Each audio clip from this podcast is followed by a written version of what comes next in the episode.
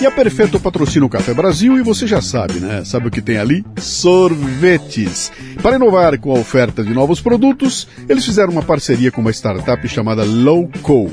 L-O-W-K-O, Lowco, que faz um sorvete que é impossível, com ingredientes de origem natural, sem adição de açúcar nem adoçantes artificiais, baixíssimas calorias, portanto.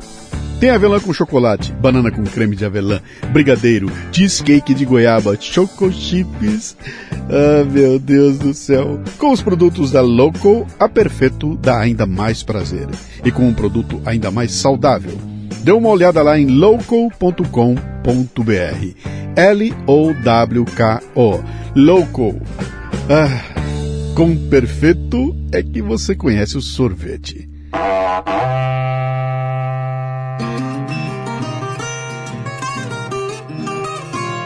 E quem ajuda esse programa a chegar até você é a Terra Desenvolvimento, que é especializada em gestão de empresas agropecuárias. E faz isso suportada por diversas técnicas, pesquisas, tecnologia e uma equipe realizadora. A Terra levanta todos os números de sua fazenda em tempo real e auxilia você a traçar estratégias, fazer previsões e, principalmente, agir para tornar a fazenda eficiente.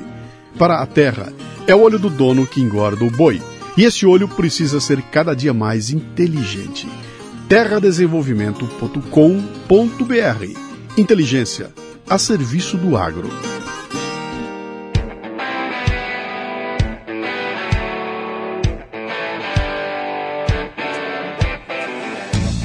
Da mesma forma como o YouTube joga no colo da gente um monte de lixo, também joga pérolas. Tudo depende de como filtramos os conteúdos. E uma descoberta importante foi o Alessandro Santana, do canal do Negão, o empreendedor que sai do mundo da sucata para se tornar uma referência entre os youtubers. E para isso, ele usa duas ferramentas irresistíveis: a transparência e o bom senso. O papo de hoje é com ele.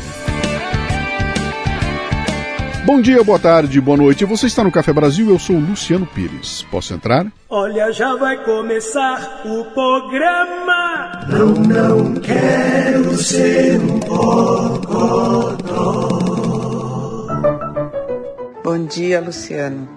Bom dia, boa tarde, boa noite. Eu sou Ingrid Capper. Eu sou gaúcha, moro em Porto Alegre e eu queria comentar a decisão do governador de tirar das prateleiras produtos não essenciais. Mas na verdade agora eu quero não só fazer um comentário, Luciano, do aspecto é, político disso. Eu quero eu quero comentar por que, que as pessoas concordam com esse tipo de coisa, né? É, que é o que mais me assusta, não é ele tomar essa decisão. É as pessoas dizerem que, opa, que legal, aplaudirem esse tipo de atitude. Deixa eu te falar, como psicóloga, acho que eu tenho o dever de, de olhar para essas coisas e ver um, a loucura que as pessoas. Por que, que as pessoas apoiam isso, né? Então, assim, vou começar com um exemplo meu, né? No ano passado eu tive um, um câncer muito agressivo e raro. Por sorte ele estava inicial e eu fiz cirurgia, fiz quimio, fiz rádio e, obviamente, pelos próximos cinco anos, por ele ser muito agressivo, eu vou ter que ficar olhando para isso, para ver se ele não volta. Né?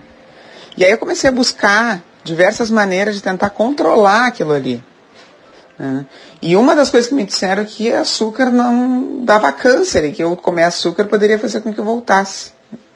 E aí, numa sessão de terapia, é, depois de descobrir um nódulo na tireoide, que não tinha nada a ver com toda a história, eu falei, poxa, mas eu tô aqui fazendo sem comer açúcar, né? O que que houve? E minha terapeuta olhou para mim e falou assim, é, né, Ingrid? Deve ser muito difícil mesmo olhar para a situação e dizer não tem nada que eu possa fazer. Ainda que sim, reduzir açúcar pode melhorar a tua imunidade, não é só aquilo isoladamente que vai fazer com que com que nunca mais volte. E aquela sensação, Luciana, ela, ela, ela me deixou num desamparo tremendo. Então, assim, o que, que eu estou querendo dizer com tudo isso? Que é o que está acontecendo agora, tu entende? As pessoas, elas estão se sentindo super desamparadas. Então elas compram narrativas com a intenção de preencher essa sensação de descontrole sobre a doença. Então, assim, quando um governador diz assim, calma pessoal, fiquem todos em casa, nós vamos fazer lockdown, nós vamos tirar os, os, os itens essenciais do supermercado, elas olham para si e dizem assim, ufa, agora eu estou protegida. Porque é muito difícil, Luciano, assumir que a gente não tem controle sobre tudo. E eu não estou querendo dizer com isso, tá? Que a gente tem que se aglomerar, que a gente não tem que usar máscara. Eu não sou assim, eu não penso assim. Eu estou dizendo que as narrativas elas têm muito mais a ver com a incapacidade do indivíduo de lidar com situações incontroláveis do que de fato uma medida que vai funcionar. Tá bom, Luciano? Um abraço para ti e vida longa aí ao Café Brasil Premium e ao cafezinho. Até mais, tchau, tchau. Guerreira Ingrid, eu espero que a sua recuperação seja total, viu? O tema que você traz para nós é fundamental: a total perda voluntária de liberdade diante de problemas complexos. Transferimos para outros as decisões sobre nossas vidas, o que até é natural quando a gente está inseguro. Mas quando se coloca o Estado, as ambições políticas e uma certa dose de psicopatia no balaio, dá nisso que estamos vendo. Um país há mais de um ano em dúvidas, sem confiar em suas lideranças, sem horizontes, sem transparência. O resultado só pode ser mesmo a desesperança. E aí, colocamos nosso destino no colo do primeiro que aparecer com uma conversinha envolvente. A saída encontrar outros como você, que não se conformam, que estão indignados e que são capazes de formar grupos de conspiradores, capazes de discutir o que acontece, se proteger do que acontece, ensinar a outros que se protejam e, em algum momento, partir para a ação. Olha, não é fácil, mas você já venceu uma baita batalha, não é? Arranjei uma namorada na banda do norte. A menina era de morte, era bonitinha. Me disse se quiser fazer amor com ela, você tem que arranjar também a camisinha. Muito bem, a Ingrid receberá um kit DKT com alguns dos principais produtos Prudence, como géis lubrificantes e preservativos masculinos. Basta enviar o seu endereço para contato arroba lucianopires.com.br. A DKT distribui a maior linha de preservativos do mercado com a marca Prudence, além de outros produtos como os anticonceptivos intrauterinos Andalan, géis lubrificantes, estimuladores, coletor menstrual descartável e lenços umedecidos.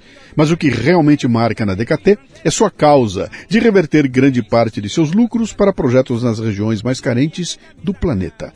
A DKT trabalha para evitar gravidez indesejada, infecções sexualmente transmissíveis e AIDS. Ao comprar um produto Prudence, Sutra ou Andalan, você está ajudando nessa missão. facebook.com barra DKT Brasil. Vamos lá então? Lala, vamos para cima? Opa, na hora do amor eu vou para cima, mas sempre usando prudência, né?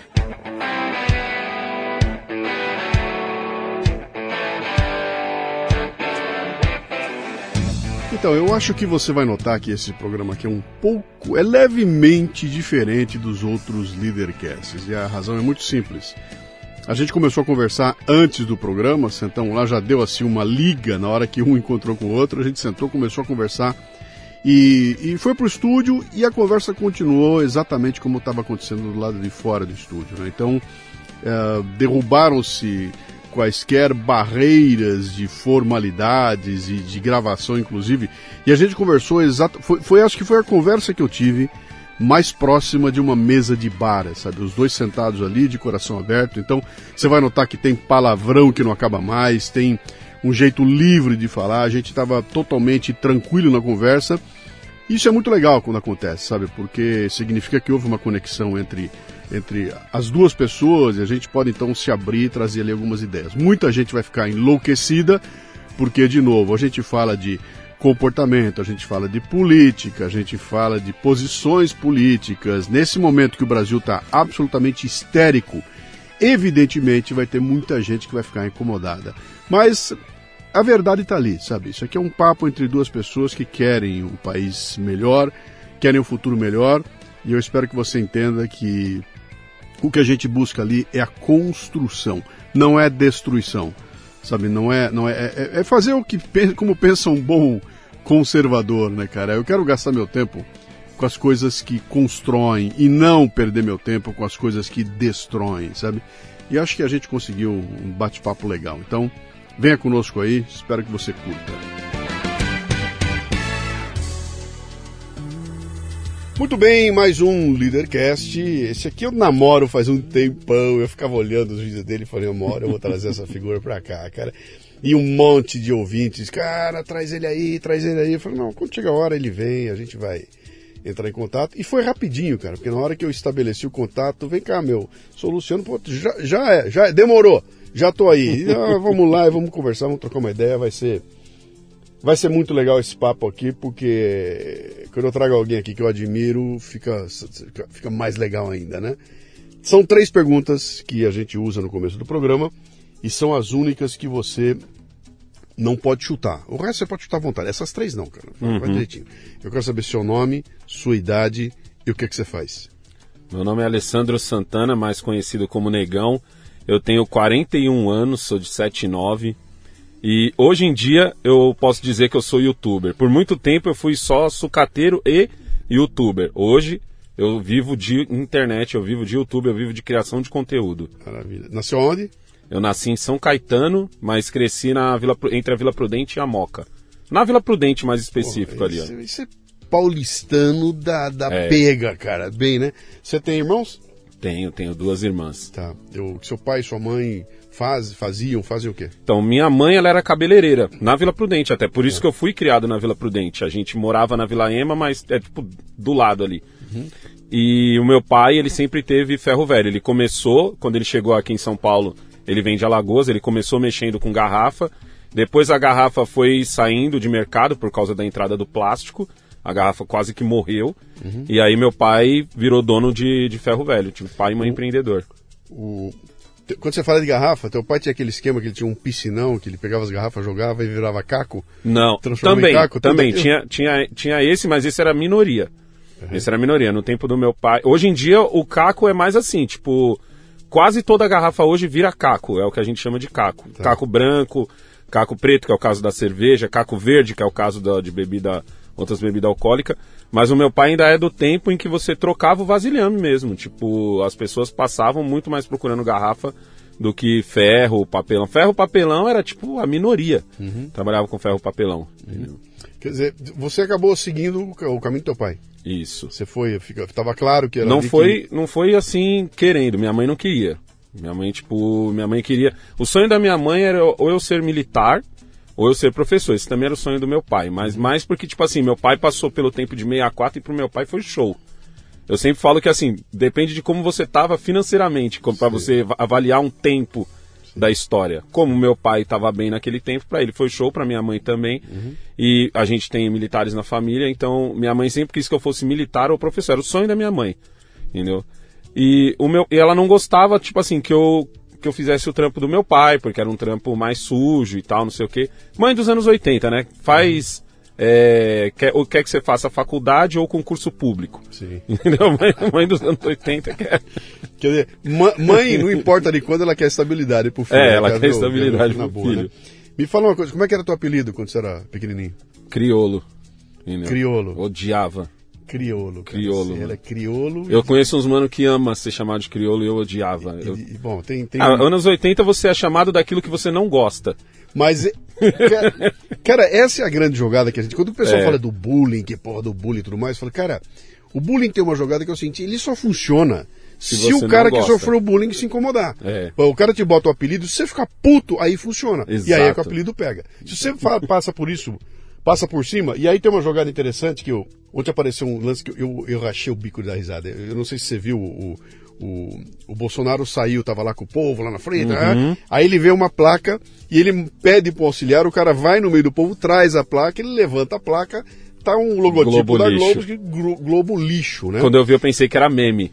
Cara- eu falei, não, botar, fizeram no Photoshop eu, aquilo aí, ali. aí eu peguei o vídeo pra ver, falei, cara, não cola nele, porque os caras botam nele um puta monte de rótulo e ele tira um sarro, ele dá uma puta, ele pega a lata de, a lata de leite condensado, isso aqui é pra pôr no rabo da, da imprensa. Exato. E ele desmonta o bullying, entendeu? Porque ele, ele não, não assimila o bullying. Porque Sabe o que que é isso? Sabe o que é isso? Ele, ele se aproveita, na verdade, Mas- entendeu?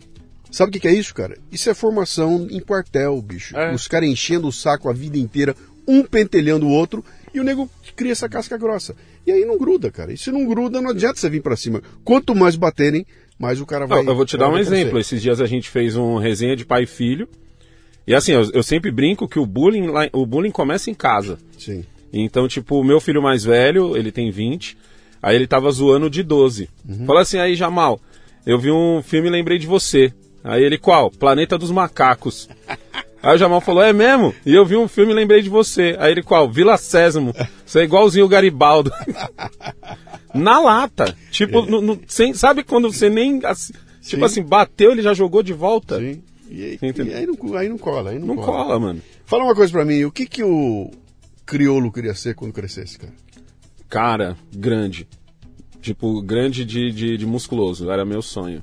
Ah, era grande de... grande de forte. Eu, nu- eu, nu- eu nunca tive assim, tipo, eu quero. Às vezes o pessoal falava assim, ah, mano, o que você quer ser quando crescer? Eu não sei, mano. Eu, eu sinceramente não sabia. O- a única coisa que eu queria era ser grande. Eu queria ser o Sagat. Lembra do Sagat? Street Fighter 2? Lembro, lembro, lembro. Eu não queria ser o Balrog, porque eu achava o Balrog muito esquisito. Mas eu queria ser o Sagat, Não o queria- tailandês. Não, não era o Zangief? Como é que é? Lembra? lembra? Isso, tinha o Zangief, que era russo. Sim, sim. Entendeu?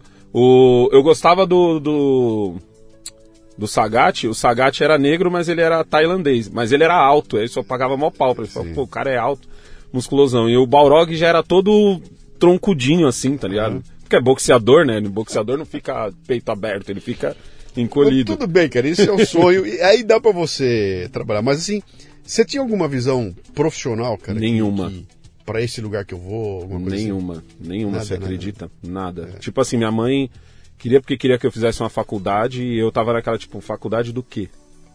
Tipo, ah, então presta um concurso. Tá. Ah, então faz isso, faz aquilo. Eu me interessava por informática, Uhum. mas também naquela época era fácil se interessar por informática, porque era uma novidade. Sim. Entendeu? Eu, fiz, eu comecei a estudar informática, eu era muito novo, mas não tinha nada que me falasse assim, cara, eu quero ser isso. Eu, eu, eu tinha amigos que falavam assim, cara, eu quero ser engenheiro, cara, eu quero ser advogado, cara, eu quero ser médico, cara, eu quero ser não sei o quê, quero ser jogador de futebol, quero ser músico. Eu, eu não tinha. Tá. Eu era músico, tocava bem, mas não. não tipo assim, fiz, fiz aula de música por causa da minha mãe. Não queria que eu ficasse na rua. Então, tipo assim, quer ir pra rua? Fechou, tem que ir fazer um curso. Tá. E assim, da rua é da, da- do salão de cabeleireiro até o curso, do curso até o salão de cabeleireiro. Essa era a rua. É, essa era a rua. Era, era- quer ver a rua? É isso. É. Mas aí ganhei um Atari e caguei pra rua. Cara, essa, essa, essa, essa, essa é uma história muito comum dos anos 80, né, cara? É. molecada- Aí até o dia que chegou, caiu na minha mão um videogame, aí, Tipo, cara, aí mudou tudo, né? Ganhei um Atari Aí dane-se a rua. Cara, eu, mano. eu tenho, eu tenho, eu tenho 64 anos de idade. Aham. A minha infância foi rua pra caralho, cara. E é Bauru, muita rua, porque não tinha nem televisão em casa. Então era É, rua mesmo. era rua Até mesmo. chegar nas 7 horas da noite, a mãe na janela gritando, Lucianinho, vem pra cá. E tinha que tomar um banho, porque eu chegava em casa encardido, né? Uhum. E era uma infância fabulosa, cara. Não tinha divisão de classe, não tinha porra nenhuma, cara. Era, era rico, pobre, toda molecada na rua se empesteando de jogar bola até, até o Ah, sol. mas eu, eu descer, tive, né? eu tive essa infância na escola. Eu estudei na, no, no República do Paraguai, na Vila Prudente. E eu, eu sempre brincava com o seguinte: você tinha, ó, ali do lado, você tinha o República do Paraguai, ao lado dele você tinha o João 23, aliás, desculpa, o Anchieta, que era particular. Você descia duas ruas, você tinha o João 23, o outro colégio particular. Então, tipo assim, no República do Paraguai, você tinha playboy e você tinha pobre. Normalmente os boy que estavam no República do Paraguai é aquele que foi ruim no Anchieta e no João 23 e o pai falou, não, não vou pagar Sim. escola particular pra você. E ele estava no República do Paraguai. Sim. Era uma excelente escola. Não era só boa, ela era excelente. Uhum. Eu tive amigos que saíram do, do, do terceiro colegial direto faculdade. Da faculdade. Não, não passaram. Hoje em dia, você sai mesmo da particular, é um ano de você estudando pra cair, pra tentar uma faculdade. Uhum. Você, Entendeu? Você chegou a, a, a caminhar para alguma faculdade? Você foi Não. fazer faculdade, alguma coisa assim? Não, eu saí- que me, eu- me, me- me elabora um pouco essa, esse, o momento em que você decide que deu a educação que eu tenho, agora eu vou partir para ganhar a vida. Como é que foi isso? Foi assim, ó, eu, eu comecei trabalhando na, na drogaria São Paulo, porque minha mãe queria, porque queria que eu arrumasse um trampo. É muito louco, porque hoje eu tenho 41 anos e dou lição de moral na molecada, mas eu sempre dou a lição de moral mostrando como era o Alessandro de 16 anos. Sim. Entendeu? Que aí o pessoal fala, ah, mas você tá sendo hipócrita. Eu falo, não, eu, eu cresci. Se eu cresci, eu tenho que mostrar os caminhos que eu trilhei para crescer. Perfeito. Entendeu? Cara, e, e não tem problema nenhum Não mudar tem, de ideia, não. especialmente se for pra eu evoluir, cara. Exatamente. Eu era um manela atrás, cara, em algum momento eu ia amadurecer, aliás, chama-se amadurecimento isso. Exatamente. Eu encho o saco da molecada e falo, cara, fique frio, porque a juventude tem cura. né? Exato. Você vai curar a tua juventude uma hora dessa. Eu né? falo, eu falo sempre assim, eu falo, mano, quando você é jovem, você tem, você pode fazer merda. O que você não pode é continuar fazendo merda. Isso aí. Você faz a merda, aprende que fez merda, bola pra frente. Isso aí. Entendeu? Então, tipo assim, eu entro com. Eu acho- que eu entro com 15, né? Em 16 eu já tava no Mac. Eu entro com 15 na drogaria São Paulo, odiava o serviço, que era basicamente eu ficar parado o dia inteiro, entendeu? E usando calça social. Eu. O sistema sempre quis me colocar numa calça social e numa camisa social e eu tinha ódio. Eu não gostava, eu não gostava de usar calça jeans. Eu tô aqui de bermuda, não sei se o pessoal vai conseguir ver. Sim. Eu tô aqui de bermuda. Meu sonho era viver de bermuda. Eu só não tô de bermuda, eu não tô de bermuda aqui. Que eu, eu, durante 20 e tantos anos, eu usei gravata e tudo mais, que era executivo e tudo Aham. mais.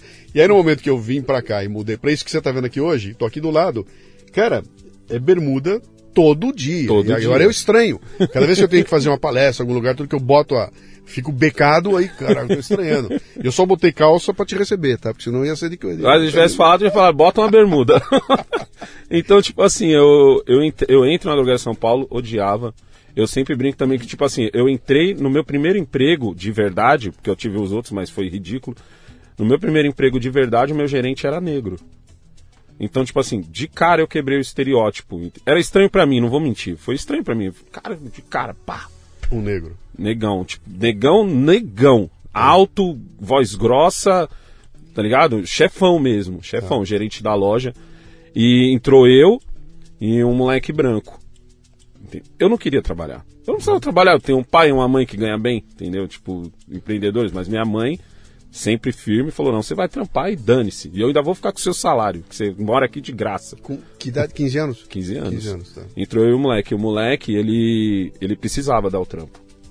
Ele precisava mesmo, porque só morava ele e a avó. Tá. Então, tipo assim, quando a gente conversava, ele falava, falava, não, eu preciso, não é que eu quero. Então, tipo assim, eu não fazia questão nenhuma de passar na experiência. Só que o meu gerente, ele, ele viveu um tempo que eu não vivi. De repente, pra ele chegar a gerente, foi um caminho tortuoso. Tipo, minha mãe. Minha mãe chegou com a mão na frente e outra atrás aqui em São Paulo. Pra ela chegar a ter o próprio salão de cabeleireiro dela, com uma porrada de cliente, foi um caminho tortuoso. Meu pai chegou de caminhão de Alagoas. Pra ele chegar a ter o ferro velho dele, eu não tive esse caminho tortuoso. Então, tipo assim, o cara me olhava e ele, ele, ele era aquele cara que queria, porra, negão, você tem que fazer não sei o que e tal, não sei o que, porque você é negro, você é o que. Eu achava ele chato pra caralho. Ligado? É, É um teu- teu- teu pai- da porra. Teu pai e sua mãe são negros. São. São negros, é. E você, evidentemente, ele- eles cresceram num outro Brasil. Cresceram num outro Brasil. Você também cresceu num outro Brasil. Uhum. Compara com o Brasil de hoje, você cresceu num outro, num outro Brasil. E você está me dando um, um, um bizu interessante aí sobre essa, esse teu gerente olhar você e falou, cara, É. moleque, eu vou te dar uma. Não, claramente, claramente ele falou assim: eu escolhi esse. É. Escolhi esse e vou ajudar ele. Caguei pro outro. Mas você não tinha essa percepção. Não, a tava- minha percepção é de que ele era chato. Cara chato, mano. Eu não quero trampar aqui, eu não quero viver de calça, de calça social, eu não quero usar sapato social. Mas o que, que você quer? Não sei. É. Às vezes a gente olha assim e fala, cara, é o, o dilema dos playboy, né? Eu mesmo sou um que zoa isso. É. O dilema dos playboy, não sei, mas tipo assim, eu sabia que eu não queria aquilo. Então, acho que quando ele percebeu, e obviamente se decepcionou, entendeu? Porque na cabeça dele eu vou ajudar esse moleque porque no passado não me ajudaram, era, sabe esse pensamento? Então, tipo assim, eu, eu, eu até brinco sobre isso quando eu falo de meritocracia. Sim. Que eu falo, tá vendo, o moleque merecia bem mais que eu. Mas o, o cara, por ter olhado pra mim e ter visto, sei lá, ele mais novo, ele quis muito mais me ajudar. E hoje eu bato nessa tecla com os moleques e tal, não sei o quê, porque hoje eu sou outro, eu mudei. Depois disso eu entro no McDonald's, passei dois meses e meio e quando eu saí de lá e fui mandado embora, eu dei graças a Deus. Aí entrei no McDonald's, entendeu? E no McDonald's eu gostei. Porque o McDonald's me desafiava constantemente. Eu, eu acho, eu acho o McDonald's uma puta empresa. Porque ela te. Você entra. Você entra, tipo assim, serviçal. Você faz tudo. Você tá no caixa, você às vezes está fazendo hambúrguer, você tá limpando o chão, você tá fazendo recebimento, que é como Quando chega as mercadorias, você tá atendendo o cliente, o seu sorriso tem que estar no rosto, e sua vida às vezes tá uma merda, mas você, a regra do negócio é que você esteja com o sorriso no rosto. Daqui a pouco ele pega pro- traz você para um cargo de liderança, sem você ser líder. Chega em você e diz assim, ó, fulano, beltrano e ciclano é tua responsabilidade. Bota três vidas na sua mão. Sem você ter um cargo. Isso, isso me desafiava. Isso era interessante para mim. Com 17 anos, 18 anos. Isso, do 16,5 para 17. Tá. Lá eu passei cinco anos da minha vida, cinco anos maravilhosos. A- a do- todos os dias, os dias em que eu fiquei puto, os dias em que eu tava feliz, eu, eu agradeço a Deus por todos os dias que eu passei ali no McDonald's. Porque ele me deu uma visão de mundo diferente. Sim. Eu, eu cheguei a pensar em crescer lá dentro, entendeu? Mas mudei de ideia quando eu fiz o meu primeiro filho. E eu ainda lá dentro, eu o- conversando com meu pai e tal, a minha, minha a mãe do meu filho estava grávida. E aí meu pai falou assim: "Quanto é que você tá ganhando aí?" Aí eu falei: "Tanto". Aí ele falou assim: "Ó, meu pior carroceiro ganha mais do que você". O pior, não era o carroceiro bom. Sim. Meu pior carroceiro ganha mais do que você. Ele falou: "Tá na hora de você sair daí não?" Aí foi quando eu cheguei no. Naquela época o McDonald's não mandava embora. Era uma regra. Tipo assim, cozinhava o cara até ele desistir. Aí eu cheguei no gerente, que era, já era parção, parça meu assim, e dei sorte dele também tá querendo ir embora, porque ele queria montar um negócio, então, tipo assim, dane-se, né? Vou mandar e se dane. Aí ele falou: ó, você vai trabalhar o mês de outubro, mas você vai trabalhar que nem um camelo, que a gente tem que os meses que mais vendia, Natal, Dia das Mães e Dia das Crianças. Então o mês de outubro vendia o mês inteiro, mesmo depois do dia 12 era um mês estourado. Entendeu? E aí eu trabalhei que nem um louco. Aí na hora de eu falei: "E aí, fechei o mês e tal". Aí falou assim: "Ó, o seguinte, você trabalhou tão bem, mas tão bem, eu era eu era treinador, o pessoal quer te subir para coordenador. Isso era basicamente triplicar o meu salário.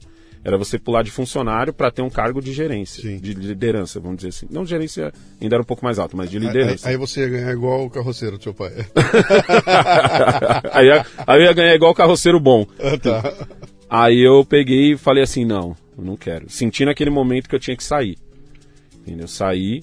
Aí eu lembro que eu, eu lembro até hoje, eu saí com 5 mil reais de FGTS, essas coisas. Isso há 20, o Kaique tá com 20, 22, 23 anos Era atrás. uma boa grana, cara. É, Era uma boa grana. uma boa- cinco anos, né? É. Cinco anos. Aí paguei dois contos de dívida tal, pra ficar tranquilo, e investi os três. Perdi em um mês. Investiu em quê? Investi no ferro velho. Eu, eu montei um ferro velho. É, Mas aí- eu, aí- Eu, eu achei que você ia entrar com teu pai no jogo Não, e, tá e herdar a empresa do seu pai e tudo Não, mais. não, não, eu você queria a minha. pra montar o teu, teu eu, próprio queria, negócio? eu queria a minha. Primeiro porque eu era muito arrogante, eu era muito idiota. Achei que o trampo do meu pai era simplesmente comprar coisa, vende coisa. Não é assim. Entendeu? No- Aí o que aconteceu? Eu perdi. Ali eu desco... Tipo assim, o Mac me ensinou a liderar pessoas. Sim. O Mac me ensinou a falar com vários tipos de pessoas. O Mac me ensinou a falar com gay, me ensinou a falar com hétero, me ensinou a falar com gordo, me ensinou a falar com a mulher que tá de TPM, me ensinou a falar com o homem que tá com frescura, me ensinou, me ensinou tudo. O Mac me deu isso, falou, ó, tá aqui, ó, é o curso. O Mac esqueceu de me ensinar que às vezes você tem o carroceiro e ele bota um rato gigante dentro do saco de latinha para pesar mais. E às vezes esse filho da puta é o cara que tira, consegue tirar 500, 600 reais num dia. E ele não tem remorso nenhum de extrair mais uns três contos botando um, um bendito, entendeu? Sim. Então eu mon- eu montei um, um ferro velho. Tinha um cara que dormia no meu ferro velho. Cuidava, né? A gente tinha um esquema lá, ele cuidava. Então o que, que ele fazia? Ele vendia material pra mim de manhã, o papelão, me vendia uma carroçada de papelão. Eu ia lá, pesava, pá, jogava, pagava.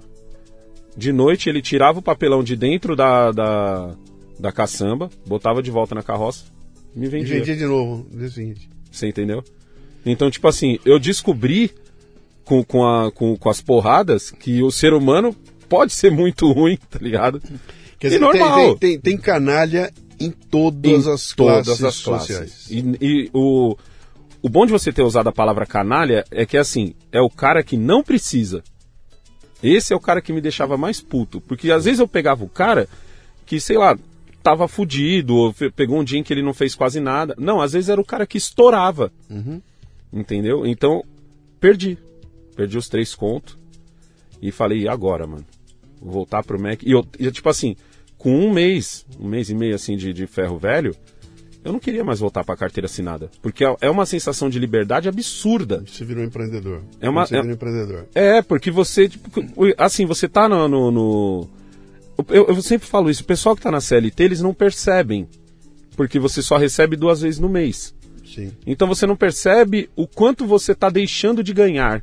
Porque o governo quer um teco, o, o imposto isso, aquilo, ou você não pode fazer hora extra porque o seu sindicato embaçou, e você não consegue perceber. Só que na- quando você é empreendedor, empreendedor que eu digo não é, eu- ah, eu montei um negócio. Não, eu catei 10, um fardo de 10 garrafas de água e vou vender. Esse cara, ele já sabe a diferença. Então eu percebi essa diferença. Eu vi o poder que era você ir almoçar na hora que você tava com fome. E não na hora que era a hora de você almoçar, tá ligado? Isso, isso é muito louco. E eu falei, Deus, foi onde eu, foi onde eu, eu procuro só pedir as coisas pra Deus quando o bicho pega. Então, tipo, eu, eu procuro economizar, que é pra ter um. que é pra ter um milagre Você grande. tem uma continha lá, você É, você eu, tenho- continha. eu procuro economizar, tá ligado? E aí foi quando eu dobrei os joelhos. Eu falei, Deus, por favor, me ajuda. Eu não quero voltar pra, pro, pro Mac, entendeu? Já tava com filho? Já tinha nascido? Já, já tava com um ano e alguma coisa. E você tava casado? Você tava vivendo não, eu tava ela? só vivendo com a mãe dele. Eu Tá. falei, eu não quero, eu não quero voltar pro privado. Eu Mas falava o não, privado, não era nem o o Mac. casado que eu quero dizer é o seguinte, você tava junto com Tava ela? junto com ela. Você não tava mais na tua casa, não morava com pai e mãe? Não, eu já. Você já tava... Já 20 tava... anos eu já tava fora, Tá. entendeu? E eu. E É, foi, então, então você tinha aquela coisa que muda a vida das pessoas, que é o boleto. Ah, nossa. Chegava um boleto pra você. Não, aí eu, aí eu entendi. Aí eu entendi por que, que minha mãe falou assim, vai trabalhar e dane-se, que eu não, tenho, não tô aqui pra ter filho vagabundo. Eu entendi isso. Aham. Eu entendi o que é o boleto, te, o, o, o dia 5 e o dia 20 chegando, e não é um dia feliz, porque quem tá na CLT é um dia feliz. Sim. É o dia de chegar, é um dia triste para quem tá no, do outro lado. E aí dobrei os joelhos, aí Deus pa- passou, uma, passou um carroceiro na frente no meu ferro velho. E passou direto. Com a carga cheia de plástico. E eu comprava plástico. Eu, ué, por que ele não parou aqui? Aí, tipo, sabe quando te dá aquele estalo? É, sim. Eu, vou seguir esse cara. Não tinha ferro velho perto de mim. Eu tava num ponto em que, tipo, não, assim, quando eu digo não tinha ferro velho perto, não tinha ferro velho perto a ponto do cara ir de carroça. Tá. Mas, sei lá, se tá de carro é 10 minutos, mas de carroça tá carregando peso. Você vai onde tá mais pró- próximo. E fiquei com aquilo na cabeça. Falei, onde que esse maluco tá indo, mano? E ele passou direto. Na, na rua Cadiriri. Não sei se você conhece ali na, na, na Vila Prudente. Não, não conheço. Hoje fizeram até um shopping ali onde era a antiga Ford. E tá lá o cara indo, indo. Eu peguei e fechei o ferro velho. Eu fui atrás desse maluco. Aí fui atrás, fui atrás, ele entrou num galpão. E eu fiquei esperando, falei, acho que ele vai carregar mais no galpão. Ele saiu do galpão vazio. Sim. Ele vendeu os plásticos nesse galpão. Eu falei, caraca, tem um ferro velho aqui. Quando do nada abriu um. O, o- um cara foi tirar o carro do galpão, eu vi só plástico. Falei, caraca, mano. Na minha rua. Você vê a loucura? Na minha rua, tipo, 300 metros da onde eu tava. E aí, o que, que aconteceu? Eu comecei, eu, eu descobri que dava pra você vender o plástico sem ser misturado. Você separava ele e vendia mais caro. Olha o tamanho da minha arrogância, eu não sabia nem disso. Eu, fui, eu, fui estúpido. O certo era eu ter ido trabalhar com meu pai, aprendido todas, todas as coisas. Mas não. E eu achei que você ia contar pra mim essa história. Pô, Não. encostei no velho, peguei as dicas, a- assumi a empresa dele e continuei. Não, você só achou que. Não, achei que eu era fodão. É. Tô saindo do McDonald's, cara. Trabalhei numa, numa multinacional e manjo de, de comandar pessoas. Eu sou foda. Não, eu não era. Descobri do pior jeito que eu não era. E aí eu comecei a vender pra esse cara. Só que assim, o cara tava a 300 metros. Então você imagina aqui, ó. Tá aqui o copo, tá aqui eu. Eu tô aqui, o cara tá aqui. Eu não posso ir até ele levar o material, porque se eu for, um dia um carroceiro vai fazer comigo o que eu fiz com outro carroceiro. Sim. Então o que, que eu fazia? Eu dava a volta no quarteirão de carroça, porque Tá. naquela época eu não tinha perua. Eu dava a volta, peguei uma carroça emprestada e comecei a vender. Então eu pegava plástico a 10 centavos e vendia a um real. Entendeu? Ele limpo, tal, limpava, tirava durex e tudo, separava plástico branco, plástico preto. E ele, ele passava nisso. Mano, se eu vendia pra ele a um real, você pode crer que ele vendia o granulado a 30, Claro. tá ligado? Então, tipo Mas, é- assim, mas ele, é gran- ele, ele, ele ele, tinha um. ele tinha extrusor, acho que é o Sim, nome. sim, sim. Que sai tipo uns macarrão assim, depois vai numa máquina que faz tipo uns. Sim. Parece uns feijãozinhos. Isso. E aí eu comecei a vender pra ele, e aí foi quando eu comecei a estourar. Eu comecei a subir daí. Aí depois eu, eu fiquei mais ou menos um mês com a, com a carroça, até o dia em que eu tava indo com a carroça e a carroça virou. Saiu o cubo da roda assim, a carroça virou, quase que ela caiu em cima de mim. Eu falei, não, tá na hora de eu comprar uma perua. Eu não sabia dirigir.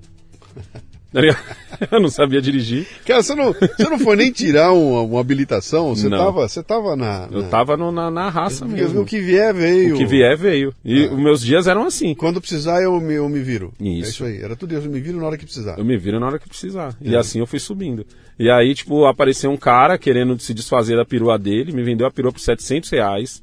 Uma eu com- tinha- Uma, uma Kombi. Uma Kombi. Eu tinha os 700 reais, Aham. mas falei pra ele que eu ia pagando ele de 200 em 200 até 200, 200, 200, depois mais 100. Ele falou, demorou, porque ele queria se livrar. Ali eu já tava aprendendo a negociar. Numa outra época eu teria dado os 700. Entendeu? E aí eu, come... aí eu comecei a levar de perua. Eu só comprei a perua porque o menino que trabalhava pra mim, o Isaac, tomara que ele esteja assistindo isso. o Isaac disse que sabia dirigir. Porque eu falei, mano, eu não sei dirigir. Eu não posso comprar a perua do cara e pedir pra ele e pagar alguém pra dirigir. Aí ele falou, não, pode comprar que eu dirijo. Eu falei, Isaac, você não dirige? Ele falou, dirijo, lá na Bahia eu dirigia. Eu falei, então tá bom. Mas como a gente só vai rodar por aqui, habilitação que se dane, proteção divina. Sim. Então, proteção só divina. E aí... Não, vai vendo. Aí um dia o cara falou assim pra mim, pô, negão, eu precisava que você buscasse uns ferros pra mim lá na Vila Prudente. Eu, cara, que a Vila Prudente é mais longe, mano. Eu tinha muito medo de ir mais longe. Porque eu tinha medo de pegar um comando e tal. Sim. Aí eu falei, mas vou. Tem o viaduto da Vila Prudente. A gente tá subindo o viaduto da Vila Prudente, você tá vendo a favela da Vila Prudente aqui embaixo. Isaac olha pra minha cara e diz assim: Cara, é muito louco subir um viaduto, hein, mano? Aí eu falei assim: O teu, teu motorista nunca tinha. Mas que porra é essa? Que, que- Sabe quando. E eu andava tranquilão com ele. Sim. Mas você imagina, é a mesma coisa que alguém falar assim: Vou desmaiar. Aí o cara tá, tá ligado, você gela. E eu de cima do viaduto. E ele assim, ó, olhando pra baixo. E ele, cara, é muito louco subir um viaduto, mano. Nunca tinha subido. Eu falei, cara, não tem viaduto lá na Bahia? Ele falou, lógico que tem. Eu falei, então como que você dirigia lá e não, não subia? Não, quando eu te falei que eu dirigia, eu pegava o Opala do meu vô na fazenda e ia da entrada da fazenda pra casa. Eu falei, você nunca andou nem numa rodovia? Ele falou, não, é a primeira vez que eu tô andando numa, numa pista asfaltada. Puta que Falei, agora vambora, né? Tipo assim, já chegamos aqui. E assim foi, mano. E assim eu fui subindo. Depois que eu, que eu saí desse ferro velho, e aí eu comecei a trabalhar junto com meu pai, descobri, descobri um outro mundo, descobri é, a limpeza de motores, que é tipo você tirar o cobre e tal. Depois. Você, você, você falou, você então desfez teu negócio Isso. e foi trabalhar E na empresa trabalhar- do seu pai. Exato. E Tá, e aí teu pai te recebeu pai. lá como o cara que vai dar continuidade. Exatamente. É, é isso que eu tenho aqui. E teu pai tinha um Exatamente. negócio organizado, era uma empresa organizada, com bastante gente respondendo lá. Não, Eu- nenhum ferro velho é Não, não, não. organizado. não, eu- eu- deixa, deixa eu ver se eu elaboro melhor. Ele tinha o negócio dele funcionando há bastante tempo. Tinha, quando você fala os carroceiros, tinha, Tinha, vários tinha. carroceiros que trabalhavam com 20. ele, que estavam que, que, que com ele lá. E, e, quer dizer, você sai do teu negocinho, que era você e mais Isso, um, para uma estrutura onde tem um cadeia de comando e tem tudo isso Exato. funcionando lá, né? Isso. E, e aí, como é que isso aí bateu pra você? Primeiro lugar, eu tive que botar ordem nos carroceiros. Porque assim, meu pai, ele tinha mania de trabalhar sozinho. Então meu pai queria ser o cara que fazia a conta, o cara que pegava de, cima da balança, o cara que jogava em cima e, e era o jeito dele de, de, de. Ele gostava de ver o dinheiro ali e acontecer. E eu falei, eu, eu, tipo assim, isso, isso te dava margem pra deixar os carroceiros muito folgado.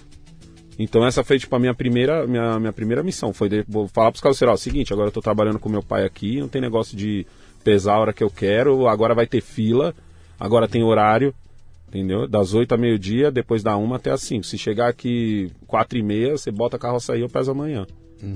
Antigamente não, antigamente o cara ficava enrolando o dia inteiro e faltando 5 minutos para 5 o cara encostava. Aham. Entendeu? Com uma carroça onde ele nem preparou a mercadoria. Ia praticamente escolher antes de pôr na caçamba e tomava tempo. Então meio que eu que acelerei o tempo. E outra, eu vim com uma bagagem de começar a mexer com plástico, porque eu comecei a ganhar muito dinheiro com plástico. E meu pai não, meu pai é da época do papelão, ferro, garrafa. Entendeu? Papelão, ferro, garrafa, pia, banheira antiga deixava de canto, privada deixava de canto, porque tinha o pessoal do interior que vinha buscar. Entendi. Então, tipo assim, é, é, muitos donos de ferro velho tinham essa cabeça. Isso já começa, já começa a entrar muito devagar a internet. Muito, não tinha que, que- YouTube. Que, ano, que ano você tava? Que ano era isso? 2005. Tá. 2005, 2004, 2005. Deixa eu elaborar antes da gente chegar na internet aqui. Uhum. Você tinha consciência que vocês eram empreendedores? Essa palavra empreendedor ainda não Não. não, não na moda e tudo mais, mas você Eu tinha consciência que eu não era empregado. Tipo assim, eu não sou empregado. você estava tocando o teu próprio negócio. Eu mas tocando essa, meu próprio essa, negócio. to- toda essa, essa, essa história do empreendedor, das, das histórias que o pessoal depois começou a, a, a colocar o empreendedor num outro nível, né? Porque Uhum. então, cara, até lá você era o chefe da firma, era o dono da firma. É. Teu pai era dono da firma e, E ao mesmo tempo firma. eu era um empregado, eu era o balanceiro, eu era tudo. Sim. Quer Entendeu? dizer, e- isso, é um nível de empreendedorismo que é, é, é roots, né, cara? É raiz, É, né, cara? É exato. raiz. É o cara que, cara, se tiver que. Eu, eu vou descarregar essa carroça aí, cara. E sou eu que vou Eu fazer. virei, eu- um dos dias mais felizes da minha vida foi quando nós jogamos meia Brasília dentro da caçamba. Eu e meu pai. Tá ligado? Eu e meu pai, meia Brasília. Eu cortei uma Brasília no meio e nós deixamos ela em pé. Botamos assim, metade da Brasília. Meta- quando eu digo no meio, é no meio. Passei a lixadeira no meio da Brasília inteira. Sim. Aí colocamos ela em pé, aí eu falei pro meu pai assim, ah, agora vamos esperar chegar pelo menos uns dois carroceiros, aí a gente joga pra dentro da caçamba. Ele falou, ah, vamos jogar nós dois. Como é que vai jogar nós dois? Eu falei, ah, vamos o seguinte, ó, a gente bota aqui um latão aqui, primeiro a gente encosta ela no latão, depois ela dá a cambalhota do latão, do latão a gente dá a cambalhota pra lá. E nós jogamos os dois. Foi tipo um dia feliz pra caralho pra mim. Cara, que maravilha. De eu tá, de eu tá jogando, eu tá fazendo essa força. Tipo, fazer força era legal. Uhum. Fazer força, eu vou descarregar um. um- fazer força era, era, era muito bom pra mim, entendeu? Uhum. E fazer isso com meu pai era maravilhoso. Só que o meu pai tinha um pensamento mais antigo. Tá ligado? Sim. O pensamento do, ferro, do, do dono de ferro velho antigo, ele é muito simples. Eu compro papelão a 30, eu vendo a 35. Eu compro ferro a 30, eu vendo a 35. Pra mim era muito foda. Eu falei, mano, o carroceiro tá ganhando mais que eu. Sou eu que tô pagando aluguel, sou eu que tô pagando água, sou eu que tô pagando luz, sou eu que tô pagando café. E o cara toma de manhã, tá errado isso. Entendeu? Então, tipo assim, não, não, não, não vou tentar diminuir o dinheiro do cara, porque também tem a margem de lucro, todo mundo tem sua margem. Eu tenho a minha, o carroceiro tem a dele. Eu vou cortar o intermediário. E eu comecei a... Primeiro eu queria entender como é que o carroceiro trazia mercadoria. Isso pra mim era um mistério. Que eu perguntava pro meu pai, ele não sabia responder. Pô, o cara sai na rua e tra... falei, sai na rua. a- Não existe sai na rua e as mercadorias aparecem. Tem que ter um propósito, tem que ter uma, uma regra ali que a gente não sabe. Fiz o mesmo esquema com os carroceiros do meu pai. Comecei a seguir os bons, né? Porque tem os carroceiros merda também que a, a- a mercadoria pula na carroça dele. E tem os caras que correm atrás. É os caras que, tipo, num mês faz cinco conto. Eu conheci carroceiro que faz cinco conto. Você está falando de um negócio interessante, porque é, é, é toda uma cadeia, a gente chama de capilaridade, né? Quer dizer, Isso. você vai, ela vai descendo, ela vai descendo. Ontem, ontem estou fazendo uma reforminha aqui, ontem à noite parou uma carroça e tinha um garoto lá na, na, na frente. Aí eu cheguei, abri o portão, pois não, ele falou, tem papelão ou ferro? Tem papelão ou ferro? E tem, tem que, é lixo, né? Papelão ou ferro. E ele estava recolhendo, cara. Ele é um cara que vai, bato ali, recolhe um pouquinho, recolhe um pouquinho. É. Quando você multiplica isso por mil, dois mil, três mil, cinco mil caras fazendo, você tem um sistema implantado na sociedade, né, cara? Exatamente. Que, que eh, tem até um papel social. Que não é o papel social dele ganhar só o dele, cara. Ele está recolhendo, ele está pegando esse material de lugares que esse Tem, material tem não tem lugares que estar, né? em que a reciclagem só acontece por causa dos carroceiros. São Paulo já foi assim. Sim. São Paulo hoje dá para dizer que está dividido, porque o, o- a, a prefeitura hoje tem um programa de reciclagem e tal, mas ela teve uma época que era só os carroceiros. Tipo assim, só existia reciclagem porque tinha gente ganhando dinheiro. Uhum. Senão o planeta que se dane. Sim. Outra coisa que eu sempre deixava claro. Muita gente falava assim pra mim, caraca, negão, é da hora esse trampo que você faz, você tá salvando o mundo. Eu falei, não, eu tô pagando as contas de casa. Se o mundo tá sendo salvo nesse meio tempo, só alegria. Mas o objetivo aqui é, pagar a conta e botar, botar comida na boca dos meus filhos. Então, essa, essa característica tua, dessa tua praticidade, vamos, vamos agora fazer as nossas. O programa aqui é assim, sabe? Ele tá andando, de repente a gente vira, vai Mas lado, assim que é volta pra cá e tudo mais. né? Então agora eu vou começar a fazer umas provocações com você aí, porque tem. Tem umas coisas muito legais. Eu tenho uma história contigo, tá? Eu Uhum. acompanho você desde a época da Kombi, né? E, e depois nós vamos contar essa história. Quando você começou a gravar na Kombi, que eu falei, pô, que legal, cara, né? Que, que que simplicidade, né, cara? Pô, Uhum. que coisa simples. O cara bota o negócio lá, sai, tá trabalhando, enquanto tá dirigindo, tá dando, um, tá dando uma, uma, um- uma, uma ideia e com uma visão muito prática, muito prática das coisas, né? Então é, é aquela história. é, agora vem a nossa provocação. Você é preto, Não, eu sou negro. você. Cara, eu detesto o termo preto. você é preto, você é negro, você é o ter- o termo crioulo. negro. Preto, negro, crioulo, tição, usa tudo que você quiser aí, né? Então você é preto, você trabalha. é- na perifa, Aham. é na perifa, né? É, você não é um cara rico.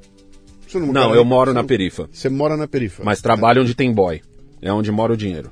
Tá bom. Eu sempre falo isso. E você, e você é, é, é, tá lidando. do- do- no- você trabalha num universo que é um universo onde estão caras que estão numa situação muito inferior à- a que você está. Você é, o- você é o dono do ferro velho, cara, né? E aí tem um monte de carroceiros que, cara, se você tem problema pagar as contas, imagina o carroceiro. Como é que é a vida do cara? Quer dizer, o cara tá lutando pela sobrevivência dele, né? E você tá vivendo ali uma realidade, cara, que é uma realidade que a gente assiste na televisão, cara. Eu vou botar o meu lado aqui agora, tá? Eu sou branco, classe média alta, estou aqui em Moema, né? Porra, pô, sou boy pra caralho, né? É, sou heterossexual, é, tenho formação, diploma, o cacete, cara, que maravilha, né? Meu. Moema meu, tem a melhor reciclagem de São Paulo, sabia?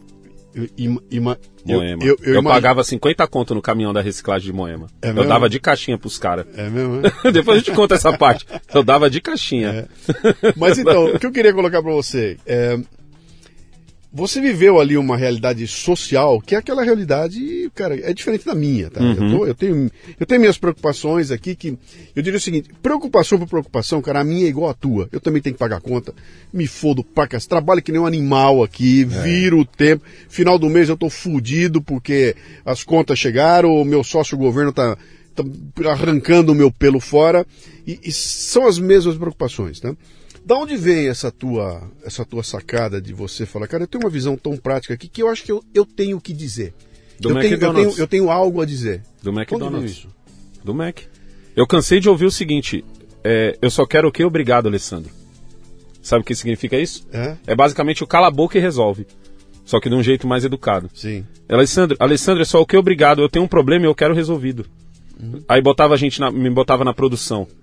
O, o- o produção, pra você ter uma ideia, é o seguinte: o- imagina você ganhar metade de um salário mínimo e de repente o cara que fala assim pra você, Alessandro, limpa esse chão, do nada ele olha pra você e diz assim, ó, você vai ficar nesse- nessa, nessa parte da cozinha, você é responsável pelo cara da tostadeira, o cara que tá fritando, o cara que faz o a- o cara que frita a tortinha, você é responsável pelo cara que frita a batata, você é responsável pelo backroom, que é a parte de trás, que é o cara que traz os condimentos para as coisas, você é responsável por tudo isso. E você olha pra cara do cara e fala, irmão, eu não sou gerente.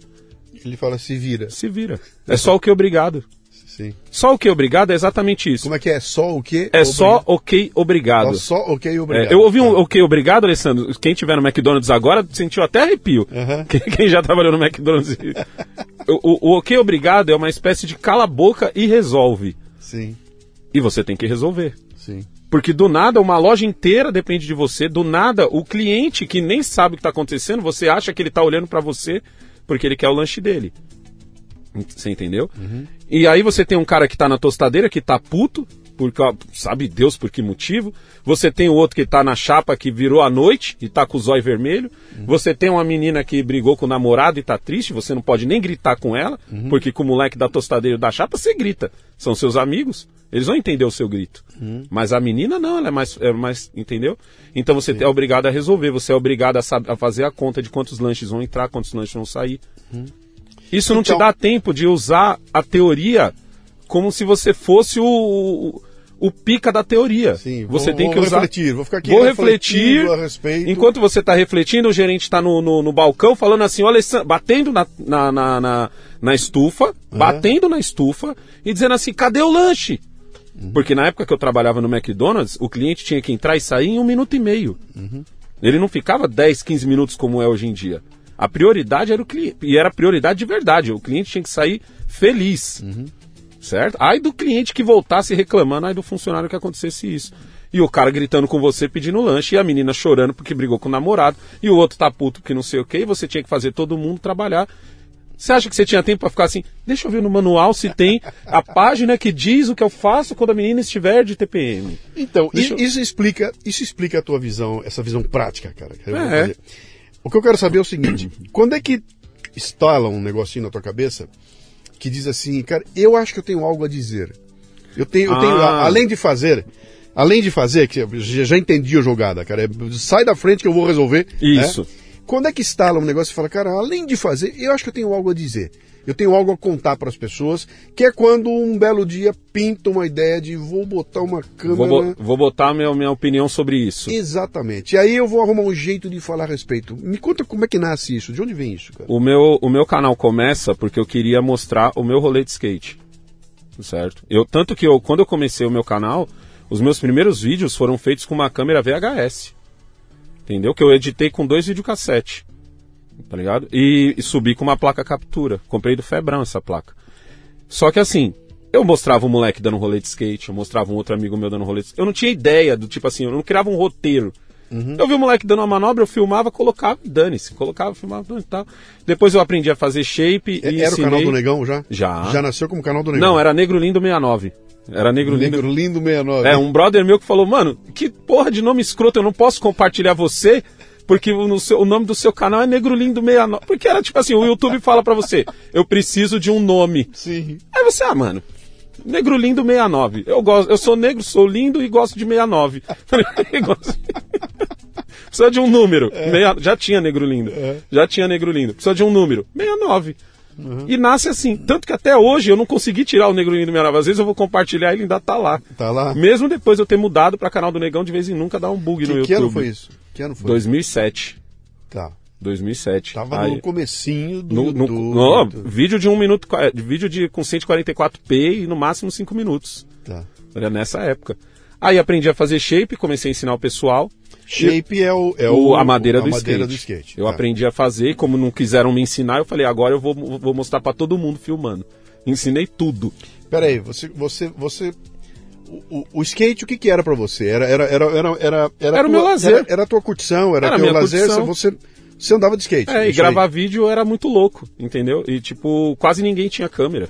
Aham. Eu- aí continuo nessa, nessa toada. Mas, mas como, é que você, como é que você sai essa de, de andar de Não, skate então. pra fazer, construir um shape? Pra construir, porque É. ficou caro. Eu comecei a andar de semilong e o, as marcas nacionais eu não me adaptei e ganhei um shape gringo uma vez. Naquela época custava 300 reais, seria hoje tipo gastar mil. Falei, cara, como é que essa porra pode custar tão caro se é sete folha? Sete folha colada, tipo, um- se fosse o truque, que é alumínio, fundição, se é a rodinha que você precisa de um, de um- de um máquina. Aí tudo bem, mas porra, sete folha? Eu falei, vou atrás de fazer e vou aprender. Aí um brother falou assim, negão, você não vai conseguir fazer porque precisa disso e daquilo, porque ele tinha a visão, ele tinha um primo que tinha uma fábrica, e ele tinha uma visão grandiosa. É a mesma coisa que eu chegar aqui, você tem um puta estúdio aqui, tá ligado? E eu falar assim, caralho, mano, o- você não vai conseguir montar um podcast, por quê? Porque eu fui lá no Luciano Pires, ele tem um microfone foda, uma câmera foda, um ar-condicionado, um estúdio, caralho, a quatro. Só que eu, quando vi tudo isso daqui, eu falei, eu também vou fazer essa porra. E eu vou fui lá- começar com a câmerazinha VHS eu vou começar com a e câmerazinha, vamos que É. vamos, tá ligado? Depois eu vejo. Eu, eu falo sempre pros meus inscritos mais novos do canal Eu Sou Seu Pai é o seguinte: irmão, você é homem. O maior poder que você tem de ser homem é de construir Uhum. e também de destruir. Se você não gostou, você destrói, faz de novo e vida que segue. Eu tenho, Tá uma, eu tenho uma coisa que eu, que eu bato sempre na tecla, que sempre falo pra turma, que é o seguinte, meu, faça simples, publica, deixa o povo começar a usar, e aí você sofistica. Exato. Cara, isso aqui não foi assim. Uhum. Não era assim, cara. Eu antes de estar aqui, eu tava gravando no estúdio de um outro cara. Era lá que eu comecei, era com uma câmerazinha, bababá, foi tudo. E as coisas vão, conforme elas vão andando, você fala, pô, acho que agora eu preciso dar um passo a mais, um passo a mais. Isso que você tá vendo aqui é porque eu sou fresco. Entendeu? Porque eu falo, cara, eu quero um negócio do caralho, porque eu não quero ter que me preocupar se a qualidade do material que eu tô fazendo vai dar. Eu, cara, eu não quero ter avião passando lá fora, eu não quero ter ele entrando. Então, para isso eu tenho que ter um estúdio legal. E eu consegui, com o trabalho que eu tava fazendo, é, é, produzir e, e- e não ter dor de cabeça com o estúdio. Aperto, Você tá vendo? Eu tô, eu tô com você aqui, tô, tô, aperta um botão aqui, muda a câmera lá, aperta outro botão. Então, tudo isso aqui vai surgindo da necessidade mas porque eu não quero ter preocupação com isso. Mas dava para perfeitamente. Aliás, dava perfeitamente, cara. Tem uma porrada de cara. Eu queria que você visse o meu. Tem uma porrada de Eu queria cara. que você visse o meu Eu estúdio. vou te contar uma história com relação ao teu. Tem uma porrada de cara fazendo a gravação com, a- com um, um celular Aham. e com 100 mil seguidores a mais do que eu, cara. É, entendeu? Então não é preciso isso tudo aqui. Isso é porque, pra mim, eu funciono assim. Eu preciso ter esse conforto aí, né? Mas tem cara que acha que o outro não vai conseguir, porque ele viu isso daqui primeiro. Quando o cara vê a fábrica do primo dele primeiro, é estranho pra ele um cara que ele só conhece da pista. Assim- Falei, irmão, eu soldo, eu vou construir a prensa, eu vou construir o molde e eu vou atrás do resto. E na época o pessoal não queria me ensinar, eu e o alemão não queria ensinar a gente. Por quê? Porque na cabe... o brasileiro tem uma cabeça retardada de achar que se você ensinar o outro, você criou uma concorrência pra você. Sim, Você cria uma concorrência pra você quando o seu produto é uma merda. sim. Entendeu? Então o que, que eu fiz? Eu e o alemão, a gente correu atrás e pai, conseguimos, e todo mundo contra e tal, a gente conseguiu fabricar o shape. E aí o alemão falou pra mim assim, pô, e agora? Quando alguém perguntar, a gente responde, lógico, né? Eu falei, não, a gente, eu vou gravar um vídeo, eu vou botar em vídeo, o mundo vai saber como é que se faz isso. Foi quando o meu canal começou a crescer. Nisso nasce o Jamal, o meu filho mais novo. O Jamal, com um aninho, eu já botava ele em cima do skate e tal. Então a internet viu o Jamal crescer. Eu tenho seguidores de 10 anos. Né? De, de, de mais de 10, de 10 anos que estão comigo. Quer dizer, o teu foco no canal inicial, então, era um foco voltado pro mundo do skate. Pro mundo do skate. Ensinando o pessoal a fazer shape. Isso. E, e, e E tratando mostrando ali. as manobras dos meus amigos. Você não estava falando de política, de porra nenhuma. Então, o Não. negócio era o foco ali, tá? Nasce, eu não, eu não dava opinião. Eu quase não. E quando eu aparecia era pra dizer assim: Ô, e aí, pessoal, beleza? Hoje eu tô aqui com o Luciano Pires e ele vai mandar uma manobra show aqui. Porque eu não andava tão bem. Tá. Eu- eu- o, o skate, é- o, o skate é uma coisa que eu amo, mas é que eu não sou bom. Uhum. Graças a Deus, porque qualquer coisinha que eu faço me deixa super feliz. Se eu fosse bom, eu teria que estar sempre me matando pra ficar feliz, que eu vejo que é assim os caras pró. Sim. Então, tipo assim, eu, eu acerto uma manobra, eu ganhei o dia. Entendeu? Então, tipo, e eu mostrava, gostava de mostrar o pessoal que andava bem, porque eu era amigo desses caras e mostrava e tal. E eles depois compartilhavam, muitos entravam em marca por causa de vídeos que eu fazia. E aí nasce o Jamal. A internet começa a ver o Jamal. Só que assim, eu dou para os meus filhos a mesma criação que eu tive dos meus pais. Filho meu não me chama de você. Filho meu me vê, acorda, é bem sapai. Você entendeu? O filho meu nunca vai chamar você de você, Luciano. Você é mais velho que ele, ele vai te chamar de senhor. Sim. Entendeu? Às vezes ele não vai nem te chamar de Luciano, ele vai te chamar de tio. Dá uma pausa aqui. Dá Oi? Uma, dá, uma, dá uma pausa aqui que eu quero fazer uma. Aham. Deixa eu dar uma. Você tá, você tá levantando um ponto que pra mim é. Cara, é, é absolutamente fundamental. Você sabe uma coisa que, que me dói, cara? Que Hum. me dói, que eu fico puto quando eu tô vendo as coletivas da imprensa e tá lá os- o ministro, e tá lá o presidente, e tá lá o caralho. E a jornalistinha de merda, de 22 anos de idade, pega o microfone. Ministro, você vai fazer tal coisa? Nossa, Presidente, você vai fazer isso? Quando Você chama tá de presidente, assim, hein? Que o cara, Bolsonaro nunca é chamado de presidente. Não, não. A- Bolsonaro e é a- o Bolsonaro. Você isso, você. Eu, aquilo me choca, cara, porque a minha, a Hum. minha educação foi igual à sua, cara. A Eu mi- tenho, mim eu dói. tenho- meu pai tá vivo, eu tenho um pai com 96 anos de idade. E, cara, e eu tô com 64 e eu resisto a não chamá-lo de senhor, a não chamar minha mãe de senhora. Eu não consigo falar minha mãe você. Cara, eu tô 64, minha mãe tem 89, né? Eu não consigo Ah, acordar e ver minha mãe e não falar um bem essa mãe. Eu não consigo. Então, e, e- e- e- e as pessoas olham hoje em dia para isso e tratam como se eu fosse um oprimido, eu fui oprimido, meu Não. pai me oprimiu. Parece assim, eu falei, cara, pera um pouquinho. Por outro lado, é, eu não me sinto bem com um filho meu me chamando de senhor. Sério? Sério, porque eu, eu, não, eu não os eduquei assim. Eu, não- eu Aham. não. E não porque eu sou contra, absolutamente nada. É porque Quando você A- viu, já estava acontecendo. então, mas a, a minha relação com eles, cara, por exemplo, eu, eu, eu digo para meus dois filhos, meu filho e minha filha, eu digo eu te amo e eles me dizem eu te amo com uma naturalidade que eu não tenho com meu pai e com minha mãe. Nunca tive com meu pai e com minha mãe. Eu não digo meu pai, pai, eu te amo, e meu pai não diz, filho, eu te amo. Meu- isso não acontece. E eu faço isso com meus dois filhos com uma naturalidade. Mas eu acho assim- que aí são épocas diferentes. Mas é isso que eu quero dizer. eu também Então- não falo eu te amo pro meu pai. Então, mas você fala pro teu filho. Falo. Então. Mas eu acho que essa mudança acontece Eu ainda mesmo pra assim, mim. eu te amo, moleque do caralho. eu te amo, moleque do caralho. Tem uma pequena mudança aí, mas tem uma coisa que não se perde. Por exemplo, meus dois filhos me respeitam, cara. Ele não É. precisa me chamar de senhor para dizer que eles estão me respeitando, entendeu? Estão me ouvindo pai, sabe? ah, né? E, isso meio que se perdeu. Tá- tá- não, não- vou dizer que se perdeu, tá? Eu muita gente faz isso, chama de senhor, chama de senhora, ah, mas alguma coisa tem acontecido na sociedade que há uma batalha para que isso seja meio que desmontado. Eu sei, tá? chama-se televisão.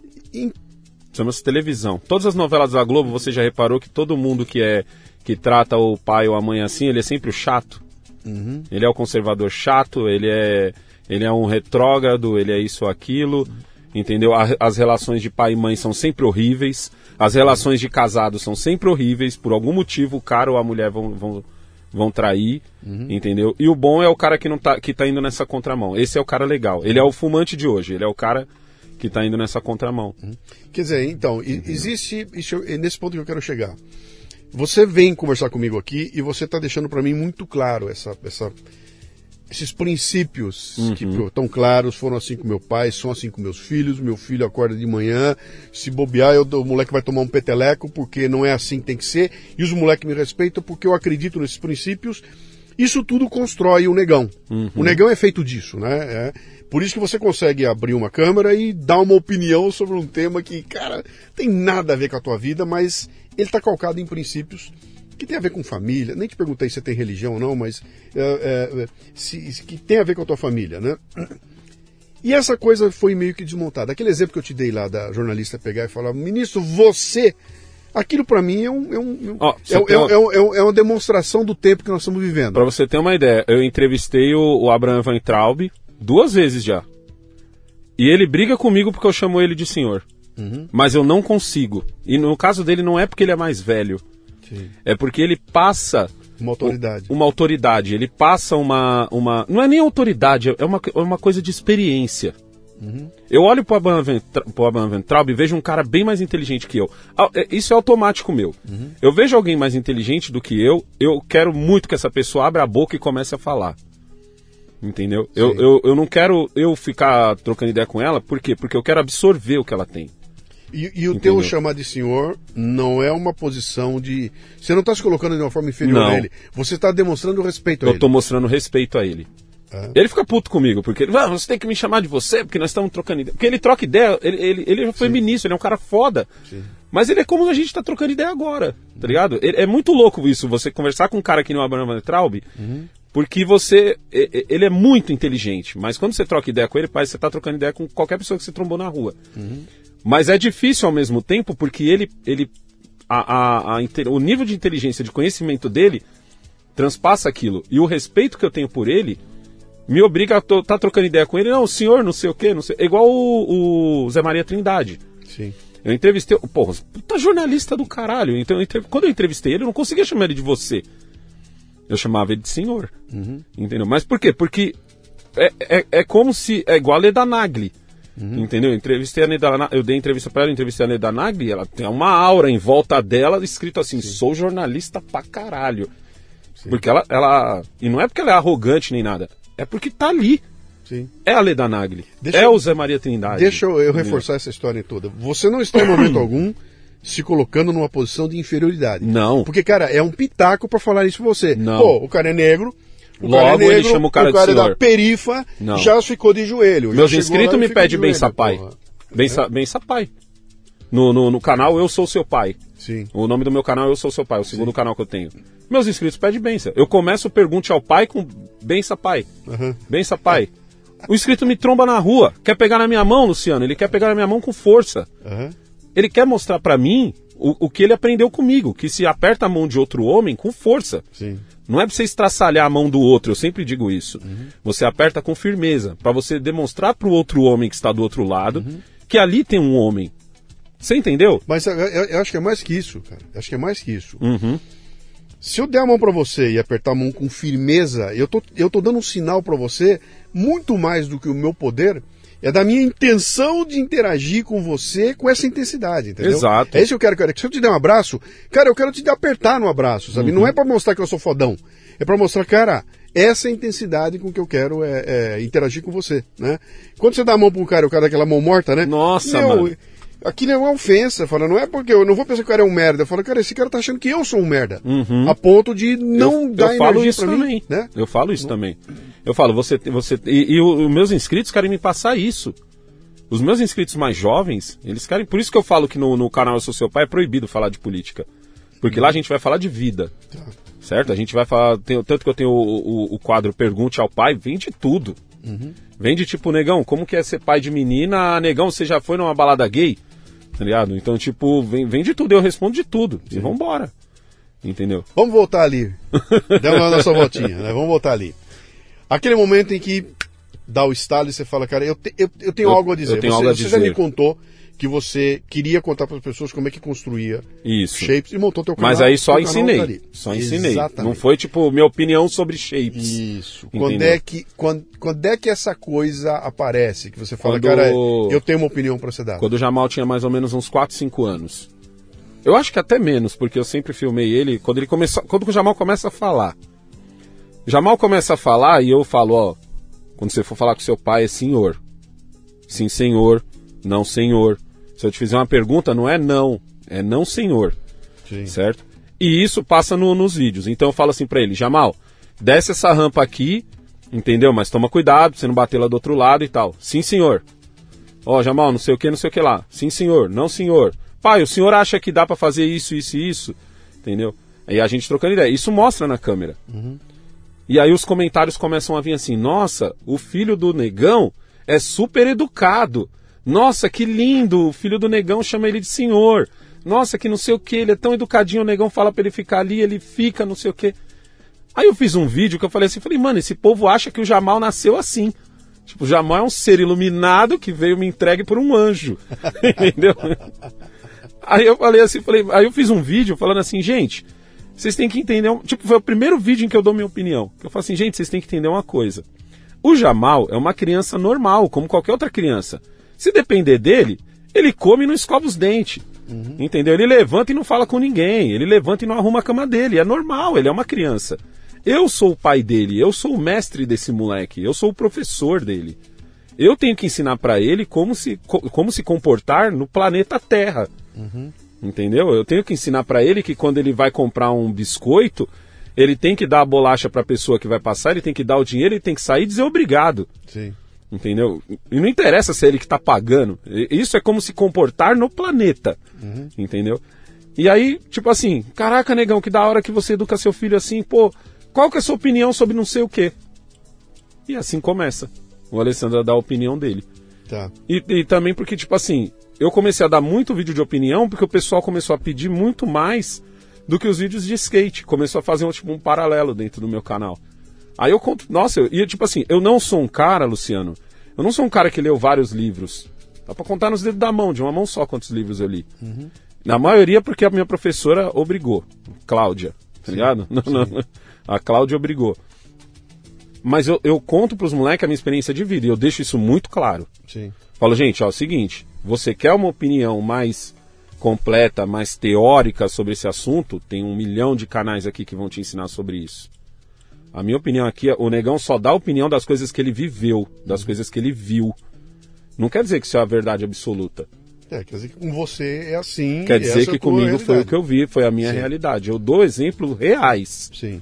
Eu dou exemplos reais. Isso significa que você não precisa estudar, é só você viver? Não, seu idiota, ainda fala assim com o meu escrito. Não, você tem que estudar e muito. Estudar e ler é um corta-caminho. Sim. O negão precisou de, de muitos anos para ter a experiência que ele tem. Se você ler, você vai encurtar isso em 10 anos. Sim. Aí você só vai pegar a experiência e vai incorporar aquilo que você leu. Sim. E assim eu vou dando a minha opinião. Assim começa a dar minha opinião em cima de tudo. É meio que é meio que essa é, a- é- é- foi a coisa que me moveu a criar um programa como esse aqui, né? Eu falei, Aham. cara, eu não vou contar pra você a história do negão pra você achar que se você seguir o que o negão fez, você vai Não. vai acontecer com você, aconteceu com ele. Não, eu quero que você entenda como é que as pessoas reagem diante da vida, né? Então, olha, Exato. eu tive um puta num problema, eu resolvi o problema assim, quebrei a cara. E aí é o insight que a pessoa tem. Falou, opa, se eu for fazer a mesma coisa, pode ser que eu quebre a cara igual. Aí ó, a outra teve uma saída. Opa, se acontecer comigo, talvez. E nada disso quer dizer que se você repetir o que você fez, que que tem uma porrada de canal assim, né? Ah, Leva não, cara tem fala, vários. Ó, esse aqui é o Negão, o Negão nasceu na perifa, o Negão é pobre pra caralho, se fudeu, a polícia prendeu, ele apanhou da polícia. Ele é um cacete. exemplo de- E um, de- de- e um dia, e um dia ele deu certo, ficou milionário e ele é foda. Então, se ele fez, você vai fazer também. Não, falo, é cara, louco, puta mano. que pariu, cara. Não é assim que funciona, né? Eu posso mostrar o exemplo dele pra me inspirar. Como você falou no começo, você falou, cara, eu sou homem e eu, eu construo. Eu faço coisas. E Se aqui der tem um errado, eu exemplo de- destruo. Exatamente. Aqui tem alguém que fez. Porra, esse negócio me inspira. E eu vou encontrar o meu caminho pra fazer. Que não é necessariamente igual ao dele, né? E tem gente que monta canal pra dizer que, ah, eu tô te dando a forma. Eu, eu gosto, Sim. eu gosto de dar o exemplo do alemão. Sabe o alemão que eu falei que começou a fazer shape comigo? Sim. O alemão, ele já era um cara mais metódico. Então, tipo assim, quando ele foi construir a prensa dele, ele levou trena. Eu levei palmo. eu levei, eu levei- Então o alemão, ele tipo, ele, não, negão, eu vou construir minha prensa assim, e na hora o molde vai subir. Porque ele descobriu, eu não lembro se foi ele ou fui eu, que descobrimos um site gringo que ensinava tudo. A- não tinha vídeo. A prensa, o molde, como fabricar, como passar os. Nós, o- o- era um site que, mano, era, tava ali, ó. Presente de Deus ali pra gente. Então o alemão pegou aquilo, ele falou: Não, eu vou fazer medidinho aqui, eu vou fazer ela parafusadinha aqui, eu comprei a porca não sei das quantas, eu vou fazer não sei o que, eu pá. E eu falei assim: Sabe o que eu vou fazer, alemão? Eu vou pegar quatro pedaços de ferro e vou soldar. Tá ligado? Eu vou pegar, peguei um trilho de trem, botei em cima, peguei uma outra viga mais grossa, botei embaixo, duas vigas grossas no meio e falei: Tá pronta a minha prensa. Soldei, um abraço. Entendeu? E tipo assim, o alemão, ele acertou no terceiro shape. Eu demorei uns oito. Tá. Eu fiz uns oito, eu perdi oito. Mas, tipo assim, nós dois acertamos. Nós dois acertamos. Ele só demorou um pouco a mais, mas é que nem eu falo. ah, então o alemão, é- o alemão é bem melhor que o negão, porque. o- não, o alemão, ele é um cara que só pensou um pouco mais. Eu sou um cara mais explosivo. Quando o, meu shape- o alemão, quando os dois primeiros shape dele deu errado, ele ficou puto. Sim. Ele ficou puto, ele falou, caralho, onde que eu errei? E ele se preocupou. Eu falei, alemão, para de frescura e anda com essa porra que ficou da hora. Ele falou, não, não ficou, porque eu quero que fique igual da fábrica e não sei o que, eu tenho que cortar alinhadinho e tal. O meu parecia um S. Tá ligado? O meu parecia um... Eu falei, alemão, mano, o que importa é que nós estamos fazendo shape, é o nosso. Alemão, alemão você entende o que é isso? Você entende onde a gente chegou? A gente chegou onde esses pangaré que a gente que tá andando por aqui não chegou e não vai chegar nunca. Porque a gente meteu a cara. Tudo bem, você mete a cara com mais, com mais cuidado. Eu não, eu meto a cara e depois eu vejo. Se eu tropeçar, eu levanto e vou de novo. Mas isso Você, ficou de alguma forma é, é, espantado com o retorno que essa tua mudança de começar a dar opinião? Eu entendo que você reagiu a um público que pediu opinião. Mas aí você sentiu que, pô, pera um pouquinho, tem, tem, um, tem um caminho aqui que é muito é, é, mais abrangente, ele é muito mais é, é, envolvente, ele demanda muito mais, ou me dá mais satisfação até do que falar sobre o shape, que é dar opinião sobre determinadas coisas, porque dá pra ver nitidamente como é que teu canal vem vem mudando e como é que de repente ele dá um salto, ele vira uma outra coisa, que é o momento Isso. que você se preocupa, monta o teu cenário ali, bota a tua, tua bota a neguinha do teu lado lá Uhum. e começa, cara, virei um virei um canal de, de, de, de comunicação. virei um comunicador. Virei um comunicador, né? Mas como é que é- é- essa coisa aparece pra você? Que você falou, cara, pera, pera um pouquinho. Esses caras estão dando um valor pra um negócio que pra mim é tão natural É. e muita gente quer ouvir. Como é, quando é que O isso pior, o bateu? pior é que isso era assim mesmo. De- Mas deixa, eu- porque deixa, assim. deixa eu só, só completar aqui. Ah. Eu estou interessado em entender qual é o momento em que vira a chave e você fala, cara, meu negócio passa a ser esse. Meu negócio não é mais é, é, Sucata. sucata. Meu negócio é ganhar minha vida com esse tipo de coisa completamente nova que acho que se você pensar seis anos atrás, dez anos atrás, Não, você jamais imaginaria. Eu falo isso direto com a Cleide. coisa, Falo, né? você imagina você chegar no, no Alessandro e na Cleide de cinco anos atrás e falar, vocês vão viver disso? É. Entendeu? Eu acho que a- acontece o seguinte. Eu, come, eu, eu, me, eu relutei a monetizar com o YouTube. Porque é o seguinte, a partir do momento que você monetiza, você tem que cumprir uma série de regras que eu achava uma merda. Então, a Cleide começa a vir trabalhar comigo, mas ela entra porque a gente montou um site de venda de peça de skate. Porque ela trabalhava no privado, ela ganhava bem, ela era gerente no, no call center. Mas é aquilo, tipo, hospício o bagulho. Sim. E ela sai de férias e tal, e vem trabalhar comigo, e aí ela pega e pede demissão e sai. Ela é amante dos seus filhos? A mãe do, do Jamal e da Lana. Do Jam- Tá. Da mãe do Jamal e da Lana. Aí ela vem trabalhar comigo. Só pausa. Ah. Da onde vem Jamal? Jamal? Jamal é porque é legal. não, brincadeira. É o, é o jogador de basquete? É o- Não, de, não, de não. onde vem? Eu vi no. Se eu não me engano, foi no Eu, e as Crianças. Tinha um amigo do. do Júnior, acho que ele. O amigo do Júnior se chamava Jamal. Tá, Eu achava Jamal muito. E do nada começou a aparecer em pipocar em vários filmes. tá. né? Ou, ou já tinha, eu não tinha prestado atenção, né? tá. Mas o que prestei atenção foi ele. Eu achei Jamal muito louco. E aí acontece o seguinte: ela vem trabalhar comigo e ela falou assim: por que, que você não monetiza seus vídeos? Eu falei: porque eu não preciso. Ela falou: como assim você não precisa? Você tá criando conteúdo e você tá fazendo isso de graça? Eu falei: claro que não. Eu ganho muito dinheiro com Pérolas da Sucata. Tá? Porque era um quadro que eu tinha de. Por isso que eu, quando eu entrei aqui, eu falei, cara, eu teria vendido muita coisa pra você. entendeu? Porque o seu estúdio é o Pérolas da Sucata. Aham. Aparecia uma coisa, eu vendia às vezes ao vivo. Eu vendia ao... te- Teve gente que veio pegar ao vivo. Eu fiz um Pérolas ao vivo e a pessoa veio buscar ao vivo. Entendeu? E aí o que acontece? Pra mim eu tava feliz. Minhas contas tava tudo pagas. Sobra... Pra mim, Luciano, é o seguinte. Tô com minhas contas pagas, não tô tendo dor de cabeça, eu durmo que nem uma pedra. Se sobrar dinheiro pra eu fazer um rolê com os meus filhos de final de semana, tá show. E se não sobrar, não tem problema. A gente vai só com o dinheiro da condução, faz um rolê de skate, volta, tamo feliz pra caramba. Entendeu? Desde que eu abra o congelador e esteja meu sorvete lá, já era. eu, eu falo, É, é perfeito, viu? É. Sorvete é perfeito, viu? O meu- Que é o meu patrocinador. o meu chama de sorvete no viado. É, no viado? É, sorvete no viado, porque é- ele é um sorvete nevado. Aí num- um dia eu esqueci, falei, ó, é um sorvete no viado aí que eu tomo. e pronto, e pegou no meu canal. Só que aí ela falou, não, vamos monetizar. E aí a gente começa a monetizar.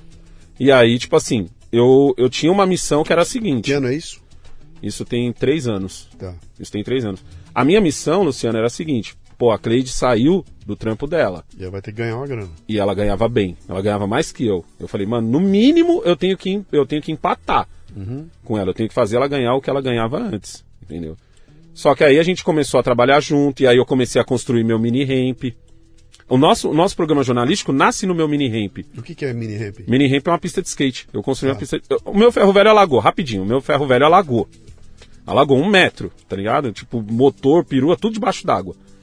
E eu perdi muita coisa, entendeu? Tomei um prejuzinho ali de uns sete pau. Só que assim, quando eu comecei a construir tudo e falei, fiz vídeo, fiz vídeo mostrando o alagamento. Tipo, eu, eu ria do alagamento. Tipo, enquanto tinha gente chorando, eu tava rindo. Eu me lembro de um vídeo teu de você construindo um portão, cara. Você fazendo um O portão Mad Max. portão. O portão É, Mad é. Max. aí eu construindo. Aí um dia eu tava lá e a Cleide. Eu ainda trabalhava muito com reciclagem. A reciclagem era 80% da minha renda. E eu tô lá separando material e olhei a casa do meu vizinho. E meu vizinho tinha feito uma casa que o telhado dele parecia uma 45. 45 graus é o nome de um obstáculo que tem na, na pista. Aí eu olhei para aquilo e falei assim, cara, eu vou construir um mini ramp. Tá. E olhei pra Cleide. Cara que eu digo é a Cleide. Que eu falei assim, cara, eu vou construir um mini ramp. Aí ela olhou pra minha cara e falou assim, por que, que você vai construir um mini ramp? De onde você tirou isso? Eu falei, não, olha ali a, o telhado do meu vizinho. Parece uma 45 e na minha cabeça veio um mini ramp. Ela falou assim, mas você vai construir isso onde? Eu falei, bem aqui onde a gente tá. Mas, Alessandro, esse terreno é alugado. Eu falei, eu sei, mas caguei. Eu quero construir um mini ramp, eu quero andar de skate com meu filho. Eu quase não tô tendo tempo de andar de skate, tô trabalhando que nem um maluco. Entendeu? Por causa que eu tava nessa pegada de pelo menos empatar o que a Cleide fazia como gerente. E falei, eu vou construir. E aí no mesmo dia, no mesmo dia, Luciano, eu fiz uma live, abri uma live e falei assim, ó, seguinte. Resolvi fazer um mini ramp bem ali onde vocês estão vendo aquele papelão. ligado? Que é onde ficava os papelão. Bem onde vocês estão vendo que tá os papelão, eu vou limpar tudo isso daí, vou construir um mini ramp. Quem quiser me ajudar, manda um superchat, porque aí eu vou. Eu tinha acabado também de abrir o recurso Superchat, abri no dia do alagamento. Tomei até um susto quando eu, apare... quando eu vi os primeiros dois reais. Assim. Falei, caraca, dois reais. ao vivo, eu fiz o alagamento ao vivo, teve Sim. isso também. E tipo assim, Toshiro foi o primeiro que, que, que ajudou, o Toshiro Kuzuki. Ele mandou o primeiro superchat e quando eu vi tinha mais de 300 nomes de gente mandando. E aí, e aí o que acontece? Eu trabalhava de manhã e às duas horas, duas e meia, eu mexia no mini ramp. Então eu tinha o quê? Uma hora e meia pra mexer no mini ramp, todo dia. Aí aluguei uma bitoneira, porque eu comecei a fazer os negócios no, no- na mão e falei, mano, eu não vou fazer isso aqui na mão, nem fundendo. Não, não nasci pra ficar movendo o pedreiro que me ajudou, rachava o bico. Me ajudou porque assim, ele só olhava e dizia o que eu tinha que fazer. Que eu ia dar uma maquita para ele. Eu queria só a, a- ir filmando tudo todo dia. E a Cleide começou a brigar comigo. Falou, pô, o pessoal tá te assistindo e você não tá dando atenção. Eu falei, Cleide, como é que eu vou dar atenção pro povo e mexer cimento ao mesmo tempo? Tipo, não tem como eu ficar entretendo as pessoas assim. Eu falei, você que devia conversar com o povo. E aí ela um dia ela botou a câmera assim, parada no tripé tipo seu aqui, e falou assim, ó, gente, é o seguinte, o Alessandro não pode parar agora, porque teve um dia que eu quase queimei a bitoneira. Graças aos meus inscritos eu não queimei, mano. Senão era três pau de, de preju, mano. E tá no contrato. Você zoar a bitoneira é três conto. E tipo, que eu não sabia mexer. Arrogante é foda, né? Faz e vai jogando e. Aí a Cleide entra na frente da câmera e fala assim, ó. É o seguinte, o Alessandro tá fazendo os negócios ali, ele não vai poder dar atenção toda hora, mas vira e mexe, ele vem aqui. Enquanto isso, nós vamos. Eu separei aqui umas coisas que aconteceu no dia e vamos ficar conversando sobre isso. E assim começou. E aí. Porque, começou. porque a mini ramp durou dois meses. Depois de dois meses eu fiz um churrasco para meus inscritos. Eles que patrocinaram. Eles foram lá, eles foram, Foram lá. lá. Que legal. Tem, tem o filmagem da festa e tudo. E aí o que aconteceu? Eu fiz o churrasco, transmiti o churrasco, veio um parça meu, tocou, que foi o Phelps, que eu conheci por causa que estava assistindo meus vídeos e falou assim, ô, alguém vai tocar aí? Vai fazer um som aí? Eu falei, não. Ele falou, posso trazer minha banda? Falei, você toca porra nenhuma, Branquelo. Ele falou, não, cara, eu toco, eu tenho banda de rock, não sei o que. Eu falei, então vem aí. Aí ele tocou. Falei, se você vier mesmo, eu vou limpar aquela perua e você vai tocar em cima daquela perua. Ele falou, pode mesmo? E ele toca em cima da minha perua, tá ligado? Da banda dele. Dois churrascos que eu fiz assim. Legal. E aí a gente. Aí a gente- fica aquela coisa de, porra, e agora, negão? Porque o pessoal acostumou. Dois meses, às duas e meia, tinha o programa lá do negão fazendo a mini ramp da Cleide, dando as notícias e a gente debatendo em cima das notícias. Pegava uma notícia aqui, uma notícia ali, notícia de política, notícia de variedade. E a gente começou. Eu falei, porra, e agora? Aí eu falei assim, vamos pra dentro da perua. Aí eu, cham... eu pedi um Wi-Fi melhor, botei o Wi-Fi, o Wi-Fi ficava do lado de fora, eu encostava a perua do lado do Wi-Fi. Só que assim, eu comecei a falar pra Cleide assim, falei, mano, isso aqui não tá legal, velho. Isso começou a me incomodar. E me incomodou mais quando eu entrevistei o Vinícius Poit, que ele é deputado federal. Falei, mano, não tá certo eu entrevistar o Vinícius no. no- no- Dentro da. da- da- Mas da- o Vinícius é porra louca. Sim. O Vinícius que queria. Ele falou, eu, eu tinha construído, eu já tava com o projeto de construir estúdio. Ele falou, cara, você tá construindo um estúdio? Eu falei, tô. Aí ele falou assim, mas eu quero ser entrevistado na perua. Eu falei, mas porra, eu tenho uma porra de um estúdio. o primeiro, né, que era muito simples, era uma caixa de madeira, o primeiro Eu me, estúdio. eu me lembro dele. Quando você botou uma- E ele, um compensado na parede. é, né, e ele falou assim, ele falou, não, mano, mas eu quero ser entrevistado raiz. Quero ser entrevistado dentro. E ele foi entrevistado dentro da perua. Eu falei, mas pô, aquilo eu- me incomodava, tá ligado? Eu falei pra você logo no começo que eu tenho uma história contigo, né? Aham. Porque foi uma época que eu, eu, eu tava acompanhando o teu canal, mas não tinha contato nenhum, nem sabia onde é que você tava direito, né? E uma vez eu fiz uma mudança onde eu tirei a iluminação que eu tinha. Eu tinha uma iluminação com ah, uma coisa meio maluca lá com os tripé. Dava um puta trabalho. Cada vez que eu ia gravar tinha que levantar a iluminação. Então era uma merda. E um dia eu baixei aquilo tudo e falei, não, não, eu botei um negócio mais fixo. Aí eu olhei para aquela iluminação e falei, pô, cara, o que, que eu vou fazer com isso aqui? Meu, acho que eu vou dar pro negão. Vou dar pro negão essa, essa coisa. E aí fiquei naquela, preciso encontrar ele e passou, sei lá o que eu fiz com aquilo lá, né? Mas ficou na minha cabeça aquilo. Falei, pô, ele acho que ele daria, da- daria pra, eu vou passar por ele lá porque ele devagarzinho esse cara vai montando um negócio lá, né? E acabou que eu não não te dei a iluminação de presente porque eu não consegui continuar conseguiu me achar. atrás, achar, fazer contato. Eu ganhei uma show, mano. Eu nem de um sabia onde você fotógrafo. tava. Aí, você tá vendo? Eu É- ganhei, eu ganhei uma foda de e um é- fotógrafo. É assim, é assim que a coisa é, vai acontecendo, né? Mas vem cá, cara. No momento em que você, que você é, estabelece que Você falou um negócio que é, é- é muito legal, cara. Pô, alguém veio trabalhar com você e você tem responsabilidade sobre esse alguém. Foi. Eu preciso pagar esse alguém. Isso muda tudo na vida da gente, né? Enquanto é comigo, cara, foda-se, vai. Se Mas não tiver é. com o meu, puta, apareceu alguém. Tanto que eu não meu- monetizava. então, Tipo mas assim, aí, mano, aí eu é não que vem, quero aí- aí é que vem a pergunta, né? Aí você fala, cara, agora esse negócio vai ter que gerar dinheiro. E as impressões que a gente tem sobre monetização em Facebook e tudo mais, é que o dinheiro é muito pequenininho. É, Uhum. é muito, é muito, é, é nada, é um centavinho, uma porcariazinha.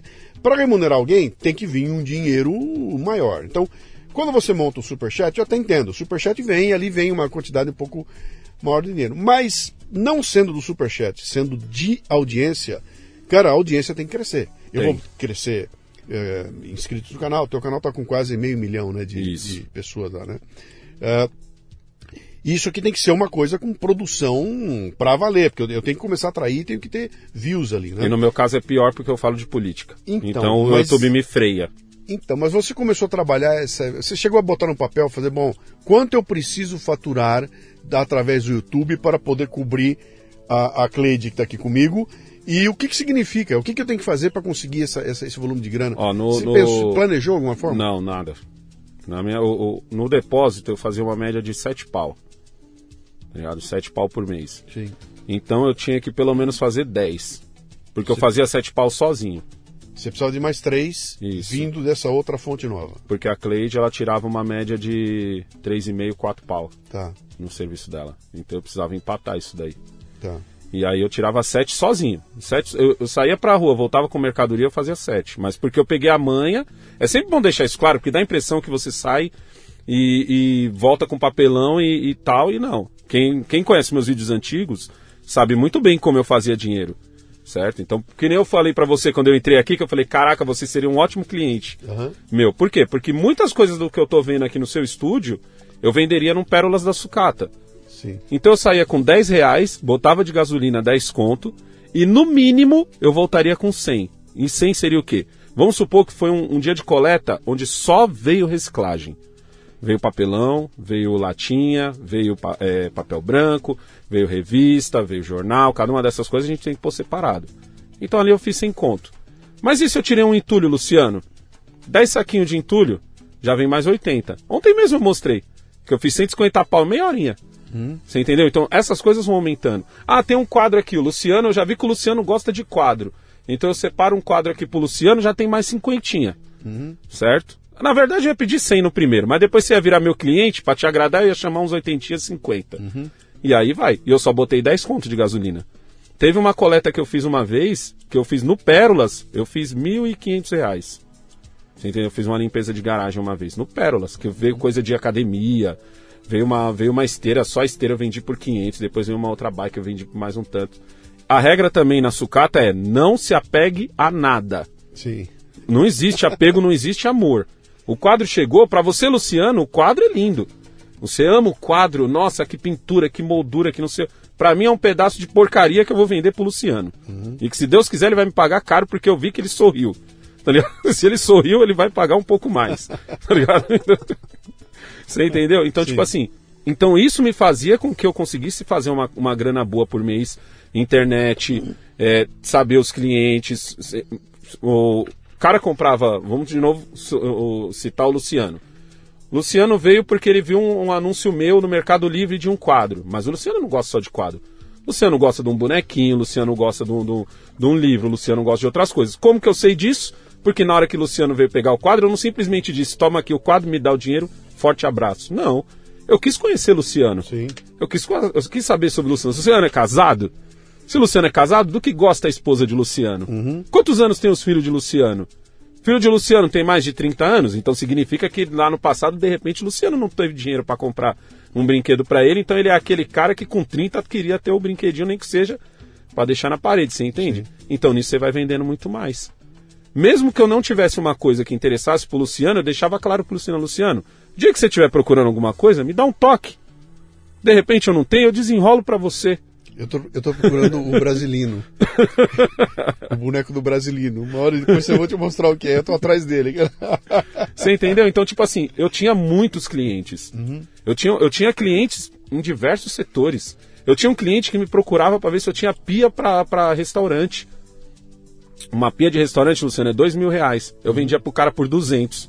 Eu tinha pago 20. Você entendeu? Porque eu queria, ó, dispensar rápido. Mas então, você, você tinha domínio sobre essa tua área. Tinha lá. domínio. E você estava diante do momento. E eu que- ensinava. e eu- eu vou usar um termo agora fantástico, tá maravilhoso. Uhum. Você estava no momento em que você ia pivotar o teu negócio. né? Guarda esse termo quando você fala, impressiona pra caralho. Você é dos caras de startup, a turma de startup adora falar. né? Adora esse É, termo. porra, você ia pivotar. Você ia eh, caminhar de trabalhar com a sucata para ser um comunicador e etc. Tinha que vir dinheiro de um lugar que você não dominava. Uhum. Você, até, até ó, dominava a linguagem, você já estava lá na frente, já falava na câmera, tudo bem, mas o produzir dinheiro não. Né? E aquilo chegou diante de você. O que, que você foi fazer, cara? Você foi procurar com quem sabia? Claro você que foi se não. aconselhar? Você foi lá no canal do Zé Bodão saber como é que era? O que, que, você fez, cara? Nesse, nesse ponto a gente já estava já monetizando, já estava fazendo metade metade, entendeu? Metade sucata. Quanto mais eu fazia no YouTube, menos eu fazia na sucata. Sim. Então eu comecei a dispensar alguns prédios, entendeu? Para que eu pudesse criar mais no, no YouTube. Mas qu- quanto você tinha de, de seguidores e de views para conseguir gerar uma grana que 200 e... Nessa época, eu acho que eu já tava com quase 300 mil inscritos. Porque E- eu fui- quando eu fui no Pânico, eu ainda tava meio sucata, meio pânico. Meio, meio sucata, meio entretenimento. Então eu devia ter uns 280 mil inscritos. E isso te dava quantos views no, no, no mês? Você Ah, tem ideia? Um milhão de views? Dois mais milhões? uns 2 milhões. Minha média sempre foi essa. Tá. 2,5, 3. Não, não, não, minto. Na- minha- a minha média sempre foi um milhão, um milhão e meio. Ela cresce no momento em que eu só trabalho, porque aí eu criei outras ferramentas. Tá ligado? Então, por exemplo, eu. Pra você ver como foi a guinada. Sim. Eu tava fazendo ali metade, metade. Metade sucata, metade. Do, Ok. do- dos 10 que eu tô te falando, metade era sucata, metade era YouTube. Certo? Quanto mais o YouTube crescia, menos eu diminuía a sucata. De certa forma, eu tava desagradando um público, que tinha um público que curtia as paradas de sucata. Aham. Entendeu? E outro que curtia mais as paradas de YouTube. Obviamente, esse de YouTube era maior, por isso que eu tava diminuindo a sucata. Claro, claro. Só que aí o que acontece? Veio a pandemia. Na pandemia, o que, que aconteceu? O, quando com- começou aquela coisa do fecha tudo, as empresas para quem eu vendia fecharam. E as empresas e, e os lugares de onde eu retirava a mercadoria cresceram. Lembra aquela fase do pessoal indo pro, pro, pro mercado comprar 200 rolos de papel higiênico? Sim, sim, sim. tanque de álcool gel e estoca arroz, e estoca isso, estoca aquilo. Tudo bem, você não conhecia a pandemia, você não conhecia a doença, todo mundo te vendeu como se fosse um cenário de filme de fim de mundo. Eu entendo você ir lá e comprar tudo. O que eu não entendo é por que você quis consumir tudo. Então, prédio, Luciano, que eu carregava uma vez por semana, às vezes uma vez a cada uma semana e meia, o cara me ligava dia sim, dia não. É, eu, eu vi isso no meu prédio, o volume de lixo. Eu falei, mano, Aumentou o que, que aconteceu forma- com esse povo? Tipo assim, o povo começou a, consu- a- comprar, mas não guardou. A ideia não é você. Então, pra que, que você comprou tanto se você queria comer que nem um maluco? Tá ligado? É muito louco isso. Porque... É, é- é muito Não, doido. o seguinte, cara, eu compliquei, eu, eu comprei o triplo de papel higiênico que eu costumava comprar. Eu não vou consumir o triplo de papel higiênico, né? não, não dá, né? Você entendeu? É. Então, tipo assim, e o que aconteceu é que dia sim, dia não, meu ferro velho lotou e eu não tinha pra onde dispensar. E eu comecei a ligar pro pessoal. Falei, gente, eu não tenho como me carregar. Eu não tenho pra quem vender, porque o pessoal ficou com medo de abrir. Alguns ainda abriram naquele esquema, tipo, porta fechada e tal. Mas Você a tem- maioria. Você, você mandou um vídeo, você tem um vídeo teu que eu achei uma delícia, cara. Que é um dia que você vai. Eu não me lembro o, o que, que era, onde é que você foi? Você foi comprar alguma coisa e a loja estava fechada com a portinha meio aberta. E lá dentro tava todo mundo comprando as coisas, mas era tudo escondido. Uhum. Aí você chegou e falou: Olha aqui, ó. Porra, parece que eu tô comprando droga, cara. É. Parece que eu vim comprar droga aqui, Parece todo mundo escondido. droga. E aí, aí, aí você mostrou, abriu a porta, tava todo mundo lá dentro, fazendo a compra. Era uma farmácia, eu não me lembro o que, que era. E, e você mostrou aquilo e falou, cara, eu, eu tô me sentindo aqui como comprar droga. Aí depois eu falei que esse termo tá errado, porque biqueira não parou. Tá ligado? Eu Sim, falei, tá errado usar esse termo de, de- Eu me sinto como se eu tivesse indo comprar droga, porque a galera que compra droga tá comprando tranquila. Tá normal. Ninguém tá passando por debaixo de porta pra comprar droga. Tá ligado? E isso, e aí eu cheguei na, na Cleide e falei assim, Cleide, a gente tem um problema aqui. A gente tem um- e, e, ao, e ao mesmo tempo, ah, desculpe, ao mesmo tempo, eu fazia live, Luciano, para 700, 800 pessoas. Quando começou esse negócio do fecha tudo, minha live pulou para 2 mil, 3 mil, 4 mil. Teve dia que eu bati por? 5 mil Por pessoas. Por porque quê? tinha muita gente em casa. O cara, eu- tipo assim, ninguém sabia o que tava acontecendo. Eu, eu passei, tipo, três meses fazendo live estourada, assim. Aí Uhum. eu falei pra Cleide assim, falei, ó, tá na hora da gente virar a chave. Entendeu? Tá na hora Uhum. da gente virar a chave, eu tô enxergando aqui uma oportunidade. Porque eu tem uma frase que eu sempre falo que é o seguinte: você tem que sentir o cheiro da chuva. Tá ligado? Porque existem pessoas, Luciano, aqui tá sol. Estamos acima da gente aqui, céu azul, bonito. Lá no horizonte o céu tá pretaço e o vento tá de lá pra cá.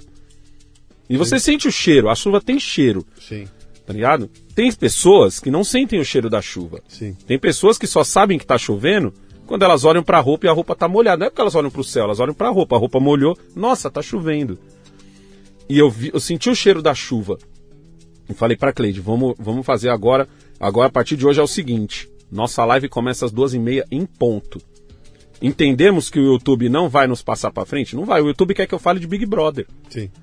Eu fiz um vídeo da Carol com K no canal Eu Sou Seu Pai, o vídeo bombou. Eu não quero falar de Big Brother, Luciano. E mesmo naquele vídeo eu falei, eu pego um tema Big Brother e dentro do tema Big Brother eu ensino o moleque a não assistir Big Brother. Sim. Você entendeu? Mas tipo assim, o YouTube entendeu o seguinte: o canal do Negão é um canal de política. É um canal que fala de notícia. Vou ganhar dinheiro em cima dele? Vou. Mas não vou passar ele pra frente como eu passaria do cara que faz banheira de Nutella. Sim. Vou ganhar dinheiro em cima dos dois. O Google é assim. Vou ganhar dinheiro em cima dos dois. Show. Do Negão eu vou ganhar um pouco menos. Então vira e mexe eu vou amarelar um vídeo do Negão. Vira e mexe vai ter um vídeo. E eu sou malandro. O vídeo meu amarelo eu excluo. Dane-se naquele vídeo. Entendeu? Então vídeo meu é tudo verde.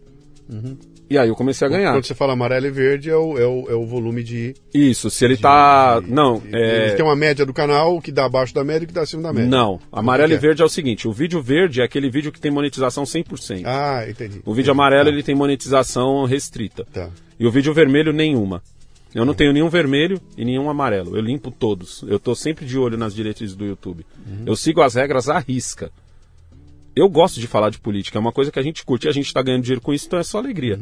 Podia estar milionário falando do Big Brother? Podia. Olha, olha, olha a dica que você está me dando, o insight que você está me dando agora aqui, que é uma coisa que a gente não, não- A gente nem pensa a respeito, cara. Com essa, com essa posição que você assume aí de falar, cara, eu estou de olho na coloração Uhum. e eu vou eliminar os amarelos, significa que você não pode numerar teus vídeos, cara. É. Você não pode ter vídeo número 100, 101, 102, Não, 103. não, porque a qualquer momento eu tenho que excluir. Você tem que excluir algum. Ah, e eu Esses não, dias eu eu, eu excluí numero um todos mês. os meus. Agora você fala, "Vou exclu- como que eu vou tirar o, o 101 e vai ficar um, um buraco entre um e outro? Esses dias eu excluí um mês de live. Um mês. Porque eu tive um problema com. Aí eu, eu vi a tua. tua Eu tive um problema com o YouTube. eu vi tua- E um dos nossos patrocinadores antigos, a gente não estava conseguindo contato com eles. Eu tive que excluir. Todas as- Porque agora eu tenho que colocar que meus vídeos são patrocinados. Eu- o que eu faço, Luciano, é levar as ferramentas que eu peguei no McDonald's e na sucata, eu trago para a internet. Então, por exemplo, eu, eu, eu peguei a manha do seguinte: eu vou fazer uma live hoje de notícia, eu divido essa live em quatro assuntos. Certo? Em quatro assuntos. Em quatro assuntos eu vou ter quatro pílulas da mesma live. E eu nem edito. Por quê? Porque no OBS eu boto pra gravar. E aviso o meu público. Sim. Lá, na- lá no passado, lembra, eu também falo sempre de plantar a semente. Lá no passado eu plantei a semente. Falei, ó, a partir de hoje, gente, é o seguinte. Meu trampo tá corrido pra caramba. Eu não vou conseguir editar vídeo. Então eu peço desculpa se de repente eu vou estar dirigindo e não vou estar olhando pra. Eu gosto de olhar pra câmera. Por isso que eu falei quando a gente sentou aqui, eu falei, posso olhar pra você? Por favor. Ao invés de olhar pra câmera, tá ligado? Que senão ia ficar estranho pra mim eu estar conversando com você assim. Sim. Entendeu? Então, eu gosto de olhar pra câmera, porque quando eu olho pra câmera, eu estou olhando pra outra pessoa. É uma dica que eu sempre dou de, de vídeo é essa. Olhe pra lente da câmera como você olha pra lente do seu melhor amigo, aquele que conhece você. E você vai conseguir desenrolar de boa, com quem você tem intimidade. É assim que eu olho. Muita gente fala assim pra mim, caraca, nego, eu gosto dos seus vídeos, porque parece que tu tá olhando pra minha cara. Tá ligado? Parece que tu tá olhando pra minha cara. E quando o cara não consegue, o vídeo dele ele tá assim, ó. É. O zóio tá pra cima, tá ligado? E eu cheguei e falei pra galera, falei, ó, gente, eu não vou mais editar meus vídeos. Ah, mas sempre tem um outro. É, esse vídeo é uma bagunça, podia ter editado, podia ter limpado, podia não sei o quê. Esse vídeo você tava sem cinto, e no outro você tava com cinto, e no outro você tava com cinto fake, que às vezes eu falo assim, ah, tem gente enchendo o saco, vou meter um cinto fake. Aí você fala, cara, é- essa é a vida é assim, né? A vida é exatamente assim, né, cara? É que não sei o que, não sei o que lá. Eu falo, mano, é isso, a vida é isso. Da mesma forma eu falei, gente, eu não tenho tempo de editar os vídeos, certo? Então, pra eu não ter que pegar minha live, dividir minha live, tenho tempo de renderizar. Quem edita sabe. Mesmo que você não faça nada, Luciano. Sim, sim. Corta aqui, corta ali, bota pra renderizar, é 15, 20 minutos que você perdeu. Sim. Tá ligado? Então o que que eu fiz? Falei, ó, a partir de hoje vai ser assim. Eu vou gravar essa pílula aqui, que é pro pessoal da noite. Tem a galera que não me, que me assiste à noite, é um inscrito da noite. E aí eu fiz a pílula. E na pílula do nada eu começo. Pra você que não me conhece, meu nome é Alessandro, mais conhecido. E ainda ficou assim, ó. pode gravar? Pode. Um, dois, três e. E, ah, e- e a gente, quando assiste a live, vê isso tudo na live. Exatamente. Tá, tá. O cara que me assiste hoje, ele curte isso, ele acha foda. Ele fala, caralho, o negão faz. O negão, o negão tá falando comigo aqui agora e ao mesmo tempo ele tá falando com o cara. Quem, quem sabe faz ao vivo. tá ligado? e ao mesmo tempo ele tá falando com o cara que vai assistir ele à noite. É. Se ligou? Então, tipo assim, mas por quê? Porque eu trabalhei, eu não cheguei do nada e falei, ó, a partir de hoje eu vou. E é o, é o seguinte, porque eu faço isso? Porque isso aqui me dá mais quatro vídeos. A live me dá o quê? 20, 30 mil acessos? Cada pílula vai me dar uns 10, ac- uns 10 mil acessos? Sim. Ou seja, eu fiz mais, cinco, mais 40 mil acessos. Sim. Então eu entendi que o YouTube não vai me, me botar no em alta. Eu entendi que o YouTube não vai me passar lá pra frente. Eu entendi que eu tenho outros, outros influenciadores que falam a mesma coisa que eu tô falando, que vão ter seus vídeos mais bombados. Eu tenho inveja deles? Não, dou graças a Deus. O- Daqui a pouco o inscrito desse cara tá me assistindo. Sim. Às vezes eu boto o nome dele nas tags. eu, dou- eu É. quero mais é que ele vá pra um milhão. Você tem que arrumar uma treta com esses caras aí, né, Não. cara? Arruma... Porque tem cara que cresceu barbaramente Por causa assim, de treta. Arruma uma treta e, e já falaram pra mim isso aí. Eu falei, cara, eu, Não, não, cê é eu, bicho, eu não tenho nem idade pra arrumar treta com o neguinho pra poder crescer na, na, na treta do, do, do cara, né, cara? Não dá, né? Não dá. Isso daí, isso daí, Luciano, é pra quem não tem. Eu, eu sempre digo assim, porque o cara que não tem visão. É igual o cara que usa máscara. Tá Ligado? Máscara não de proteção e tal. Tô falando a máscara de. Muita gente entra no YouTube e diz assim. é, Negão, eu não consigo ser que nem você, então eu vou ser assim. Eu crio um personagem. E cria um personagem. Sim. Aí eu falo assim, gente, a pior merda que você pode fazer no YouTube é criar um personagem. Quando um inscrito meu me tromba na rua e diz que eu sou igualzinho no YouTube, eu fico muito feliz. Tá ligado? Por quê? Porque quando você cria um personagem, você está preso a ele. Porque se você der o azar do seu inscrito gostar daquilo, aquilo vai te prender. Porque é aquilo que vai começar a pagar tuas contas. E muito mais, começar a pagar os seus sonhos. Mas aquilo vai te corroer por dentro. Sim. Você entendeu? É tipo, eu, eu falo, eu brinco sempre que é tipo uma droga. O Jamal uma vez falou pra mim assim, ah pai, é... O, será que se eu fizesse uma, um- uns bagulhos, desafio, essas coisas, por causa do canal dele, será que se eu fizesse uns desafios, essas coisas, meus inscritos iam gostar? Eu falei, provavelmente. Só tem um problema. Você não é um moleque de fazer isso. Você é um moleque de jogar um videogame, você é um moleque de andar de skate, você é um moleque de, que mostra a sua brincadeira. Sim. Você tá pronto pra viver só de desafio, inventando um desafio mais idiota que o outro? Sim. Você tá pronto pra ser o moleque que vai, vai ter dinheiro, mas vai ser zoado?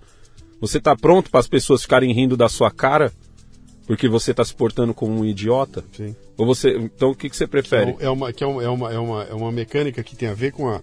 O, o ser humano adora ver o outro em situação constrangedora. Exato. Ou numa situação de perigo, o cara fala, puta, ainda bem que não foi comigo.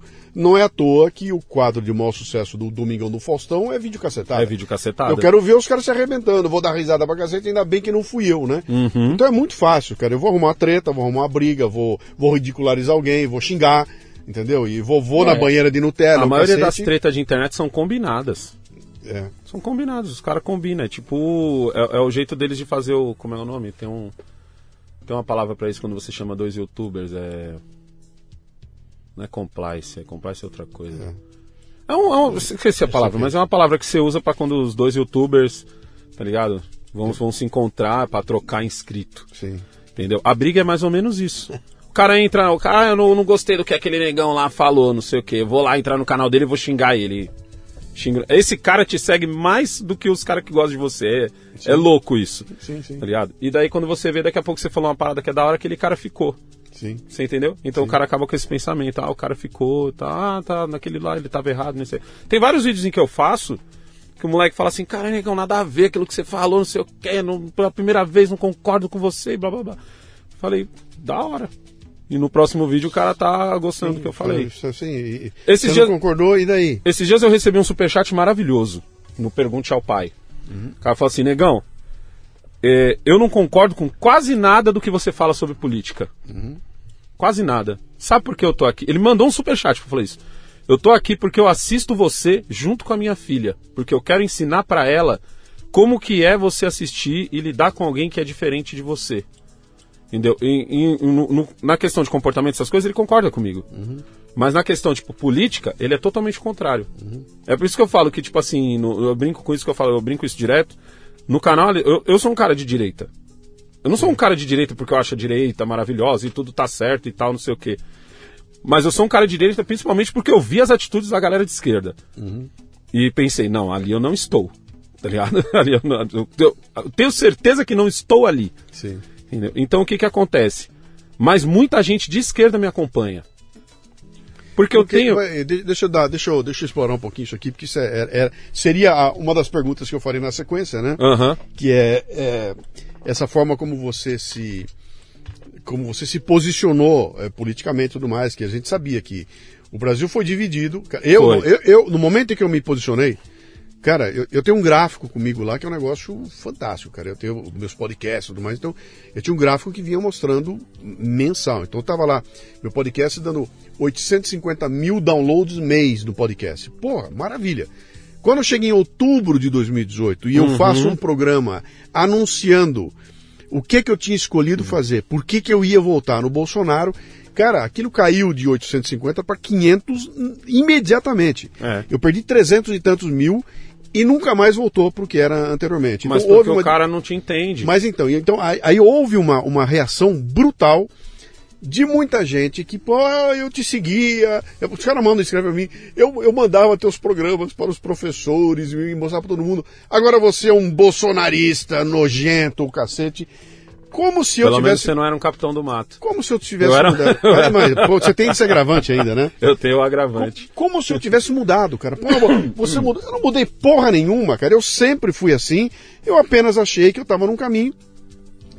E que aquele pra mim é o caminho, você me explicou muito bem, cara. Eu não estou daquele lado. É. Eu não estou com Eu tenho aqueles certeza caras. que eu não estou daquele É, lado. bom, não estando ali, o que que existe para Ah, tem mil caminhos. Não, não tem mil caminhos, cara. Quando chegou na hora H, tinha dois caminhos para seguir. Ou era um, ou era o outro, e vamos no outro. O outro é o melhor do mundo? Não, não é, cara.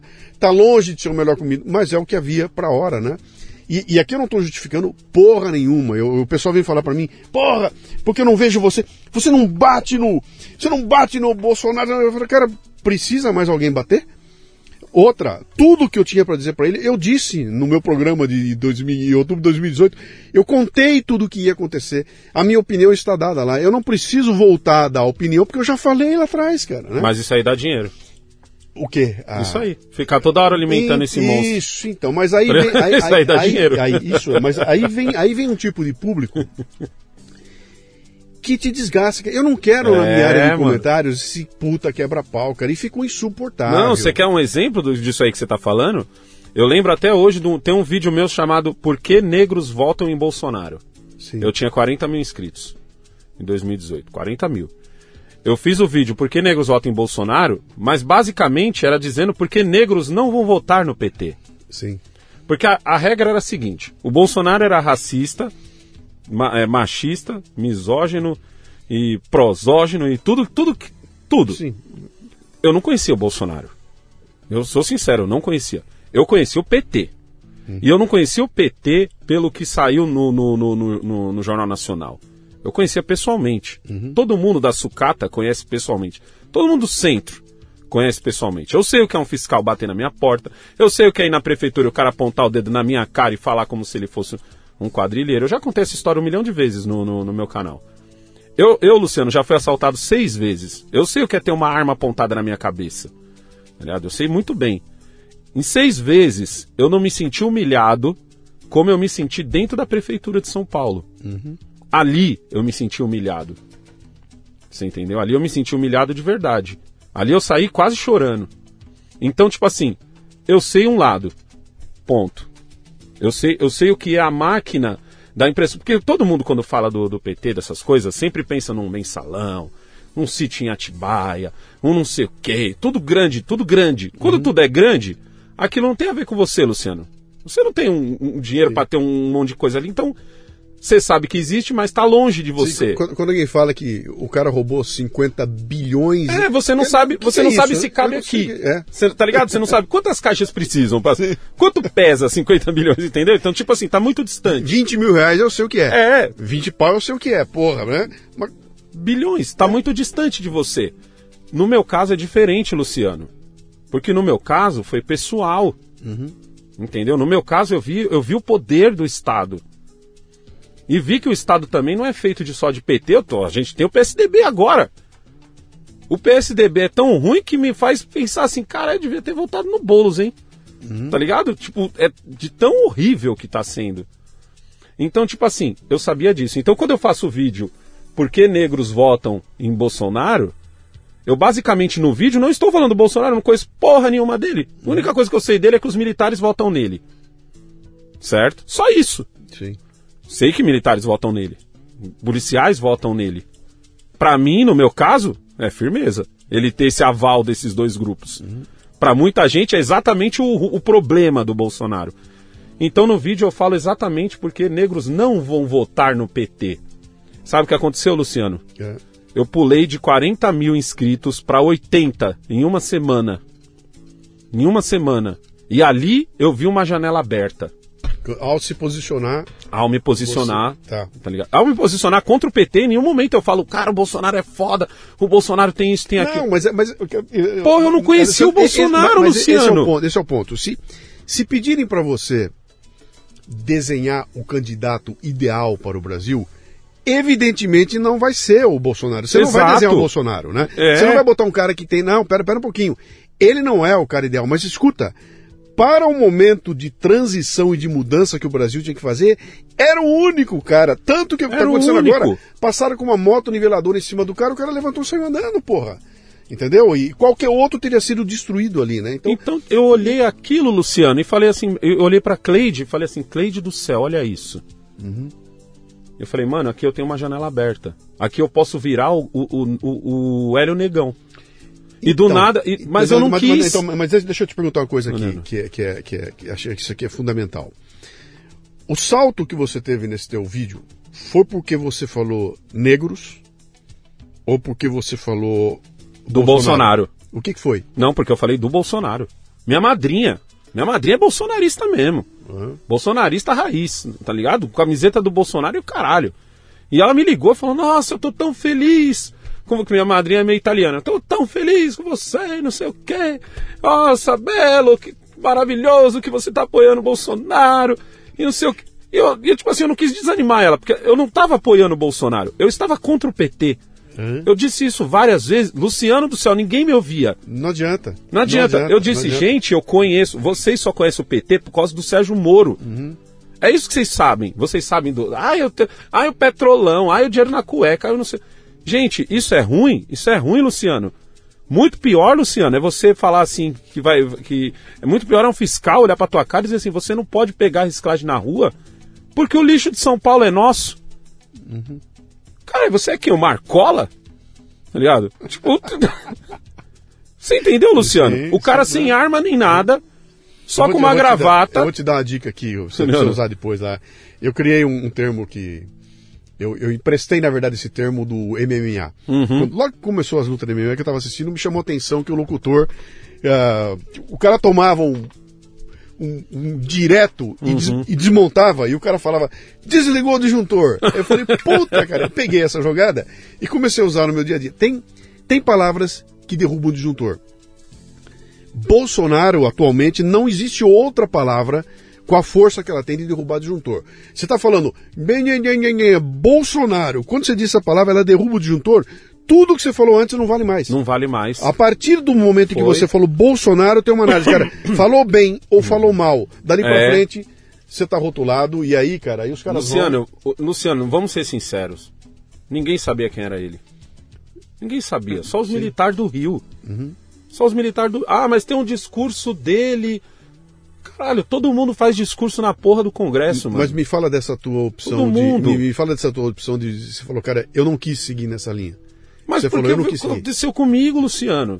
Não, não, Foi não, pessoal. Não, não, não, eu entendo. Quando você falou o seguinte, que você olhou, que deu aquele salto, falou, cara, su- subiu, e acho que eu, eu não quero virar um Hélio Negão. Não, eu Então, não quero. O que foi, o que foi isso? Mas porque as pessoas não isso. me ouviam. Lu- Luciano, eu estava falando mal do PT. Sim, Eu não estava falando mal da esquerda. Sim. Uma coisa é você falar mal da esquerda, onde você joga o PSOL, você joga o PCO, você joga o, o, P- o PDT, você O joga pessoal todo não, mundo. O pessoal tá, tá indo muito bem. Mas eu, eu estava falando mal do PT. É. Não é esquerda e direita, era o PT. sim. Se o Bolsonaro tivesse dito assim, irmão, eu sou um, um esquerda quase centro, é você, irmão, porque eu sei que o PT. Você entendeu? É. O meu ódio, o meu ódio estava em cima do PT. Uhum. Eu sei o que é passar um ódio com esses caras. Eu passei. O meu ódio estava em cima do PT. Mas ninguém me ouvia. Sim. Todo mundo via o quê? Olha ali, o, o capitão do mato, o bolsonarista, o cara que, que, que apoia racista. Eu falo, irmão, pelo amor de Deus, os caras me foderam. Desculpa o palavrão, os caras me foderam. Não, não, não, é, é- é inconcebível pra mim Defender, defender quem me ferrou, sim. quem me ameaçou. Luciano, quem me ameaçou. Então, tipo, mas ninguém me ouvia. E o, o mais engraçado, Luciano, é o seguinte: por causa do skate, por causa dos meus valores, por causa de- do- da minha vida, eu era seguido por direita e esquerda. Sim. E de repente, Você virou inimigo, virou. Cara, você quer, você quer um exemplo? de repente era eu não me Cê- conformo cê- com cê- você. Você quer um exemplo que não dá pra entender? Médicos, cara, médicos que têm 40 anos de medicina, que são ultra reconhecidos, cara, que todo mundo sabe, os caras são papas, que são destruídos, cara, porque o cara falou que dá, use cloroquina. E o cara é jogado, imediatamente ele virou um idiota. Você entendeu? Ele não sabe nada, ele é um negacionista. Então, cara, a sociedade. Por um tá- a cara que não sabe, A sociedade não tá- sabe quantas gotas de dipirona vai quando ele a tá com febre. sociedade está histérica, cara. A sociedade está histérica. E na hora da histeria, o que você tem que fazer. Sabe aqueles filmes antigos que a mocinha começa a gritar, não sei o que, aí o mocinho vem dar um tapa nela, ela, pra ela voltar. Mas eu cara. sentei com a Cleide e falei assim, Porra. Luciano, eu falei, Cleide, aqui tem dinheiro. Eu sei onde tem dinheiro, Luciano. Aham. Por isso, quando eu entrei aqui, eu falei assim, caralho, Luciano, você, era um, você ia ser um puta, um puta cliente meu. Porque eu, eu, eu, por ter essa coisa de empreendedor, e empreendedor, quando a gente fala assim, às vezes, o empreendedor, parece que o cara nasceu com o dom de ganhar dinheiro. Não, irmão, a gente só sentiu dificuldade. Quando você sente dificuldade, seu, seu instinto fica Se rápido. cria, sim. Seu instinto fica rápido. Então você vê dinheiro em tudo. Tudo, uma ideia, tudo. O cara. Por isso que eu te falei. Quando eu vejo alguém mais inteligente do que eu, eu calo a boca. Eu quero ver esse cara, tá ligado? Porque esse cara vai me trazer dinheiro na ideia. Então, tipo assim, eu vi dinheiro ali, Luciano. Eu vi o desespero das. Muita gente viu. Não foi só eu que vi. Sim. Muita gente, do nada. Uma hora tava apoiando Marina Silva e do nada ele falou: Eita porra! Assim como muita gente hoje pegou o, o lado da esquerda que estava carente. Sim. Eu vejo em alguns canais de esquerda eu falo, irmão, tu não pensa isso. tu não pensa, mas tu, tu tem que pagar conta. Então eu entendo o teu lado, tá ligado?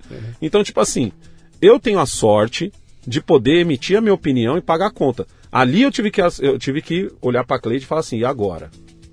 Se a gente for por, se eu for por esse caminho aqui, olha isso, 40 mil inscritos. Se eu for por esse caminho aqui, do, do amor ao Bolsonaro e não sei o quê, pô, eu vou estourar. Mas, porra, ao mesmo tempo, Não sou não mais sou eu. eu. Não sou eu. Eu- Luciano, eu vim falar, eu vim falar assim, pô, o Bolsonaro é foda no final de 2019. Um ano de governo. Um ano, vamos sentar aqui e vamos avaliar o bagulho, Sim. certo? Agora, primeiro mês, segundo mês, terceiro mês, quarto mês. Luciano, eu tenho 41 anos. Eu não sou um moleque de 16 que acha que as coisas se resolvem em 3, 4 Sim, meses. Sim, sim. Cara, porque você não. Tá ligado? Você não, você não Eu tenho resolve, 41. Cara, você não resolve teu ferro velho.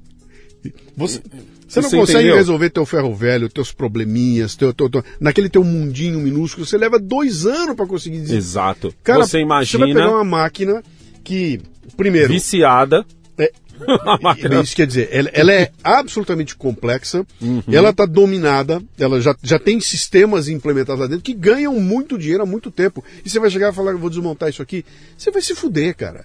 O sistema vai passar por cima de você, vai te atropelar, e se ele não conseguir que você pare, ele te mata. Uhum. É assim que funciona, né? Mas as pessoas não veem assim, as pessoas ainda gostam, do, ainda hoje, em dois- nós estamos em 2022, e as pessoas querem o, o, o ódio ou o amor cego. Sim. Eu vou, vou te contar uma coisa. É, uma vez, eu, eu, eu sou um cara que defende, que defende assim, né? Que eu, a discussão era assim. Lembra de um, de um- de um assassinato que teve? Duas, duas lésbicas é, fizeram, tipo, torturaram o menino. Lembra desse bagulho? Lembro, lembro, lembro. lembro. Certo. Aí o pessoal, tá vendo? Por isso que duas lésbicas não devem ter filhos. Tá ligado? Aí eu falei assim, gente, não foram duas lésbicas. Foram dois monstros. Sim, sim, Certo? sim, o casal sim. Nardoni, Sim. apesar de você chamar de casal Nardoni, não era um casal, eram dois monstros. Ponto. Não era um, um casal hétero. Sim, então não sim, dá sim. pro gay falar assim, olha ali, tá vendo o que acontece quando um casal hétero tem filhos? Não. Assim como Você tem, tem canalha em todos os Você estratos. É claro. Sabe o que foram falar pra mim? Você é. doido. Você tá com as ideias muito progressistas. E, ó, Luciano, isso é o cara que chegou ontem no meu canal. Sim. Porque o cara que tá há mil anos, ele sabe que eu tenho essas ideias. Tem a tua história. Você, você Ele, tem, sabe- claro, ele claro, entende a minha história, claro, claro, tá ligado? Então, tipo assim, ele, ele, ele entende o meu, o meu posicionamento quando eu digo assim, eu falo, irmão, eu moro na cidade de Tiradentes. O que não falta lá é casal de lésbica. Ah, negão, mas dois, dois iguais não fazem um par. Eu ouço muito essa. Eu falo, é, quando é parafuso é mesmo. Isso eu concordo. É um parafuso. tá ligado? quando é parafuso e porca, eu, eu concordo. É, dois parafusos não fazem um, um casal. Eu falo assim, irmão, é uma situação de respeito. Você acha que não é um casal? Fechou. Sua opinião, show. Sim. Tá ligado? Eu, eu acredito que é um casal, por quê? Porque eu vejo, Luciano. Tá vendo? De novo, eu não estudei. Eu não estudei. Eu li, eu vi, eu vi na minha frente duas lésbicas com, uma, com, a- com duas crianças felizes. Sim. Tá ligado? Eu vi na minha frente ali, Luciano, um, um- dois gays, certo? Com duas crianças felizes. E sabe o que eu vi mais também na cidade de Tiradentes? É. Todo mundo em volta tava cagando pra aquilo. Sim. Eu era o besta que tava olhando. Sim. Porque eu vim do centro. Sim. Tá ligado? Eu vim do centro, eu vim do centro, onde tem o. Ai, nossa, eu sou. Os gays da Paulista, eu gosto de zoar eles. Os gays da Paulista. Vamos andar de mãos dadas, somos gays. E olhe pra mim, olhe pra mim, Luciano. Aquilo, aquilo é um manifesto, né, cara? Eles estão o tempo todo. Mas na, Pauli... não, na- na cidade Tiradentes, não. não. São dois gays e. Dane-se. Sim. Dane-se. São dois gays fazendo compra, são dois gays no açougue, são dois gays na loja de roupa, são dois gays no boticário, são dois gays botando dinheiro no bilhete único. Caguei se vocês são dois gays. Você entendeu? São do... Ah, ah, tem um gay no baile funk. É um gay no baile funk. E. E dane-se. Eu era o besta que ficava olhando, impressionado, porque as outras pessoas não estavam olhando. E de repente eu percebi assim, falei, cara, eu sou o idiota. Eu só, só eu sou o idiota. Tipo, só sobrou eu de idiota. Deixa, Entendi. deixa eu aproveitar o teu embalo aqui e vou caminhar para o nosso. O papo aqui, se deixar, a gente vai embora, cara, né? Mas vou, vou caminhar para o final aqui com um tema que tá, tá desde o do, do começo, ele tá evidente, tá na tua camiseta, né? Uhum. O Brasil é um país racista, cara? Não. Eu afirmo, eu afirmo, não é eu acho. O Brasil não é um país racista, Tua- mas, Tua mulher diz isso igual? mas o Brasil é um Teu- país que tem racistas. Teus filhos diziam igual? Igual. O Brasil é um país que tem racistas, isso é bem diferente. Sim. Sabe que é um país que é racista? Argentina. Quantos negros tem na Argentina? É difícil ver um negro, um- nem, nem na, na música. É, É de- porque, historicamente eles não tiveram. E aí, tem- cara, tem histórias maravilhosas, sabe, do Brasil ir jogar, o time brasileiro ir jogar, e aquele é um grande acontecimento porque entram negros em campo. E, e- Entendeu? meu pai conta umas histórias assim pra mim que são. Cara, os caras olhar aqui e falam, "Mi- mira, mira, mira! E estão vendo pela primeira vez, não pela primeira vez, mas estão vendo um negro De frente. desempenhando o, o papel que, Esse aqui que- é um que- que país- o- que os brancos desempenham. Esse aqui é um né? país onde japonesa tem bunda. Tá ligado? Esse aqui é um país onde o alemão ele pode tomar sol. O cara que é descendente. Alemão que eu digo descendente. Não o que vem da Alemanha. O Sim. primo dele não. O, o descendente aqui pode. Sim. Tá? Esse aqui, esse aqui é o, esse é o Brasil. Sim. Entendeu? Esse é, esse é o país que tem racistas. Mas esse é um país. Vai ser racista com alguém aqui na rua. Vai- Tenta, tenta a sorte de ser racista com alguém aqui na rua. Isso que está Tá levantando, cara, eu, eu tive uma discussão outro dia com o pessoal que vieram com aquela história do que o. Como é que é que o. Que, o, que eles falavam do, do- da cultura do estupro. Hum. Cultura do estupro. Vem cá, cara. Imagina uma coisa. Você está num vagão de metrô lotado e um cara vai e começa a bulinar uma menina. Nossa, se ele esfregar sai, de lá, menina. ele sai de lá O que acontece com arrebentado. esse cara? O que Ele acontece com sai esse de lá cara? arrebentado. Então, Então, se- esse não é um país de, de cultura de estupro. Mas existem países assim. Existem. Existem países onde. A Índia mesmo é um exemplo. Onde tem que ter o vagão da mulher. Sim. Aonde, onde é perigoso a mulher andar sozinha. Você entendeu? Por certos lugares é perigoso. A Sim. própria França tem lugar que tá osso. A mulher andar sozinha. Mas, tipo assim, o Brasil não, não faz parte disso. O, tem países em que você só tem a galera de lá. Outro dia eu levantei essa, essa questão no meu canal. Eu falei assim: o Japão, por exemplo. Você faz um rolê no Japão, tem o quê? Japonês. Você faz um rolê no Brasil, tem o quê? Tudo. Você entendeu? Sim. Não tô dizendo que o japonês é um povo racista. Ele não é um racista. mas você- você tá ele não é um racista de discriminar. Eu não Cê- quero andar com negros. Você está não. falando da miscigenação, cara. Exatamente. Que o Brasil, ele abraçou isso, né? E agora vem alguém, bota o dedo na tua cara e fala, quer dividir, quer dividir as classes, quer fazer as Exatamente. divisões, né? E estão Então, forçando a barra, cara. E outra, você, o pessoal aqui no Brasil tem mania de importar as coisas. Sim, o, o- a coisa nos Estados Unidos é diferente. sim. De um lado, de um lado eles têm uma coisa que eu acho que a gente deveria ter, que é a liberdade. O cara lá, ele tem liberdade de dizer assim, irmão, eu não gosto de negro. Que se foda. Acho que eles são inferiores e já era. Por incrível que pareça, eu acho isso bom. Porque o meu medo, por exemplo, no Brasil, o cara não pode abrir a boca pra falar isso. Se esse cara abre a boca e diz isso, Luciano, eu sei que eu não tenho que andar com esse cara. Você consegue localizar. Eu consigo localizar e sim. falo, irmão, eu não quero andar com você e não quero, não quero os meus perto de você. Não preciso fazer um escândalo quanto a isso. Porque lá é uma, E, e nem matá-lo. a liberdade. E Você não precisa nem matá-lo. Exatamente. A liberdade dele dá esse direito a ele de poder se expressar desse. Fala, cara, eu não gosto, não gosto de gay. Não quero, não quero vender o meu pãozinho, o meu bolo para um gay. A liberdade dele dá isso para ele, certo? Talvez as leis, no caso, eu não sei, cada lugar lá é uma lei. Mas o que eu quero dizer é o seguinte: se eu sou gay, eu não ponho meus pés ali. Esse cara não vai ver o meu A dinheiro. comunidade gay todinha não vai. Fala, ó, gente, não cola ali não, o cara não, não curte gay e tal. Fechou, parabéns pra ele. É, é toda porta que se fecha é um cara que vai olhar e falar, que otário, mano, os gays têm dinheiro pra caralho. Sim. Vou abrir, vou abrir um negócio, vou vender pra esses caras. Se ligou? Então, tipo assim, já no Brasil você não tem isso. Então, o que que acontece aqui no Brasil? O que eu acho que é o grande problema do brasileiro. É, aqui você não tem a liberdade, você, lógico, aqui racismo é crime. Você não pode, você não pode ser racista comigo, você não Mas há uma diferença entre eu ser racista e eu me expressar. Você entendeu? Porque se eu me expresso, eu sei onde o cara tá. E eu falo, mano, não quero estar perto desse maluco. Só no jeito do cara falar, não quero estar perto desse maluco. Agora, quando o cara não tem esse poder e quando você é racista, você não é só um cara que, que não gosta de negros. É muito pior. Você é quase um nazista. Você, você, o, na- o o nazista, ele não, ele não é que ele não gostava de judeus. Ele não enxergava os judeus. Pra ele, os judeus eram, eram, não era humano.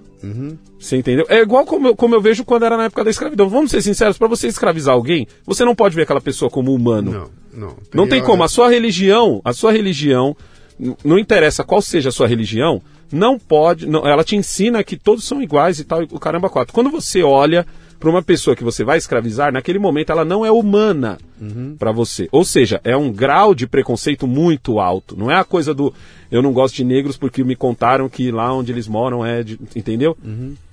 Então, o cara não vai deixar de ser racista, mas ele vai ser perverso. Ele vai encontrar outras formas De agir a respeito. Ele vai agir a respeito. você entendeu? Esses dias eu falei da expressão problema de gente branca. Já ouviu essa expressão? Já. Problema de gente branca. Na verdade, a expressão ah, original é problema de gente rica. Problema de gente rica. Na minha opinião, quem criou o problema de gente branca foi um cara muito racista. Porque ele pegou numa lapada só, ele conseguiu fazer com que eu, negro, não possa ter os problemas que aquele cara. Porque é sempre um problema muito besta e corriqueiro do dia a dia. Tipo, ai, o, o Luciano Pires me trouxe aqui uma minalba. Ah, você não, você não acha ruim quando não tem minalba? Porque, Luciano, eu tomo água da torneira. Então, tipo assim, eu sou foda porque eu tomei água da torneira?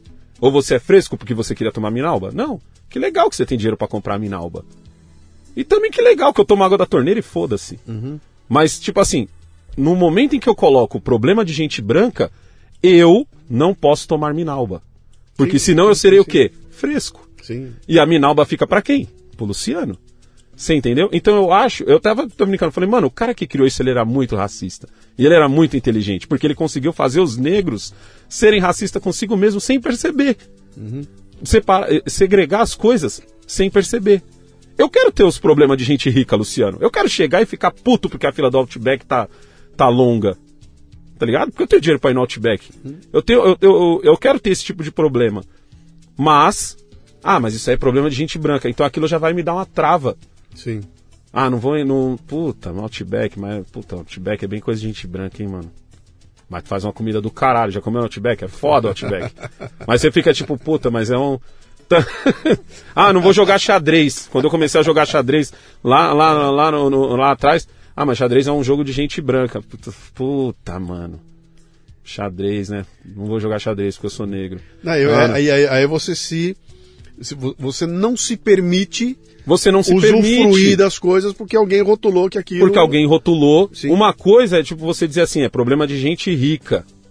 Quando é um problema de gente rica, Luciano, se você, Luciano, é pobre igual eu, tá ligado? É diferente. Mas a gente, tipo, foda-se, eu quero ser rico. Mas você viu? É, nós nós estamos indo nesse caminho, cara. Eu não posso botar um turbante hoje, Uhum. porque é capaz de me acusarem de apropriação cultural. Não, você como homem pode. Você como mulher é capaz de embaçar. Não, não, se eu botar um turbante, eu branco, Ah. botar um turbante. Ah, vamos falar que você é árabe. Fa- ah, vamos dizer que eu tô que é apropriação cultural e tudo mais. Mas pra onde tá indo isso? Ah, Vai chegar um momento, cara, em que eu não posso ouvir as músicas que eu gostava de ouvir. Mas sabe qual, qual acho que é o problema? O povo tem mania de querer as coisas muito rápidas. E essas soluções, você já reparou que são sempre soluções rápidas? Sim. Ah, vamos resolver o problema do racismo? Vamos, a partir de hoje a gente não fala mais quadro negro. Aí você fala, cara, o que, que tem a ver? Não, e o que, que mudou, né? E o o pior é que isso bate dos dois lados, Luciano, porque direto eu ouço uma pergunta no meu. No meu, no meu no Eu Sou Seu Pai acontece muito, que são os mais jovens, que são os mais impactados. Cara, velho, não... eu sempre falo que o velho tá estragado. Tanto pro, pro cara tentar fazer ele de esquerda ou tentar fazer ele de direita. O velho tá estragado. sim. Mas o jovem não, o jovem tá muito suscetível a qualquer coisa. Aí fala assim, ah, negão, pô, eu posso te chamar. Cara, canal do negão. Eu posso te chamar de negão? Eu falo assim, é tipo, é canal do Negão o nome. Eu sou o Negão. Pra você que não me conhece, meu nome é Alessandro, mais conhecido como Negão. Aham. Ali eu já te dei a permissão. Ah, mas é que, tipo, dizem que negão tem o cara que gosta de se cha- chamar de preto. E não sei. Eu odeio se chamar de preto. Pretão. Acho muito zoado. Agora, negão acho muito louco. Pra mim, negão é um título. Tá ligado? Você tem que merecer ser chamado de negão. Eu sempre falo isso pros moleques. Tá ligado? Não é qualquer um que pode ser chamado de negão. Uhum. Mas aí acontece o seguinte: fica o cara de um lado, achando que ele tem o, o poder em cima da palavra, fica um cara do outro, achando que ele tem que ter a permissão, e eu no meio tô falando assim, irmão, é o seguinte: o que interessa aqui não é a palavra, É a intenção. é a intenção que você coloca em cima da palavra. Eu, eu brinco o seguinte, eu falo que toda mulher gosta de ser chamada de neguinha, independente de quem tá chamando.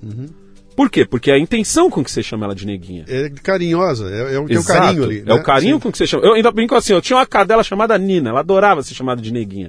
E qualquer mulher que eu conheci até hoje gosta de ser chamada de neguinha. Mas não porque eu sou negro. Uhum. Eu tinha um brother que era branco e ele chamava a mina dele de neguinha. Mas porque ele tinha a manha de chamar ela de neguinha. A intenção dele no neguinha. Então vamos tirar a palavra neguinha e vamos colocar a palavra copinho. Copinho é a mesma coisa, você ofende o cara chamando o cara de copinho porque o que interessa é a sua intenção. Sim. Que nem outro dia, ah, mas o cara chamou o cara de preto. Mas você não é preto? Não, não é assim não, irmão. O problema todo, Tá cara, o problema todo é que a palavra você ouve, o rótulo você enxerga e a intenção não. Exato. Você nunca consegue ver a intenção, entendeu? Então, pra me entender, aí eu tenho que te conhecer, nós temos que ir aqui, ó. Ó, vamos falar, vamos conversar, Ah, vamos mas virar às vezes só amigo e do, só mais, do jeito do cara. Só do jeito do cara falar, você já sente o preconceito na voz dele, assim. Sim. Tipo assim, você não tem certeza, porque ele não foi explícito. Como eu te disse, o Brasil não dá essa liberdade do cara ser explícito, que pra mim seria uma coisa boa pra eu já falar, eita porra, olha com quem eu tô falando, tá bom, valeu, nossa conversa acabou aqui. Quantas vezes eu já não ouvi, Luciano, nos condomínios de luxo? Nossa, você está salvando os jovens com aquele seu canal, com aquele seu quadro Jovens Vencedores da Periferia. Eu abro a porra do quadro dizendo que o moleque é um vencedor e ele é o normal dali. Tudo é mato. Esse- essa é a intenção do quadro, Luciano. Não é mostrar um jovem que foi foda. Sim. É mostrar que todos, Tem a oportunidade de. todos de- são de ser- foda. A nossa maioria é essa. A nossa maioria sai de manhã e- com o livro na mão, em pé. A nossa, as nossas mulheres saem de manhã dentro, se maquiando dentro de busão em trem.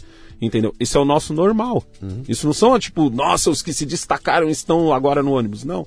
É o nosso normal. Mas o cara olha e diz assim: Nossa, nossa, você está salvando aqueles jovens. Aí você sente na voz da pessoa, mas eu não tenho certeza, Luciano. Uhum. Eu continuo conversando porque eu quero ter certeza. Mas se no, no começo da conversa ela soltasse logo, tivesse o- o- o- a liberdade de destilar o veneno logo, Sim. pra eu ter certeza se é veneno ou se não é, Você já nem gastava tempo ali, né? eu nem Você gastava perdia tempo. né? Falava, ah, é, é isso mesmo. E virava as costas em um abraço. Mas por não ter essa liberdade, eu tenho que ficar mais tempo, porque eu também não posso julgar. Não posso também. Tem cara que, tipo assim, Luciano, você falou uma coisinha, pronto, Luciano é racista. Não, calma, carai. Deixa o Luciano. eh, Luciano está no Brasil. O Brasil não é um país racista. Porque se fosse, Luciano, se fosse racista, despejava na, na lata Na lata, sim. na lata, tá ligado? Mas não. É nessa hora que eu acho que a- o- os Estados Unidos são mais evoluídos que a gente, mas é aquilo também, né? A gente é um país moleque, Luciano. Olha o que a Sim, coisa que aqueles malucos passou. Sim, sim. Você entendeu? A gente não, a gente aqui, fio. gente- eu, eu- eu brinco o seguinte: nós temos quase a mesma idade, Estados Unidos e Brasil. Mas é o seguinte: nós só fomos trabalhar porque a mãe encheu o saco. Nos Estados Unidos, não. Com 12 anos, o nego tava botando dinheiro dentro de casa. Cara, faltou, fal- fal- faltaram guerras aqui, cara. Faltou, o, Bra- o Brasil, É. o Brasil precisava de guerra, sabe?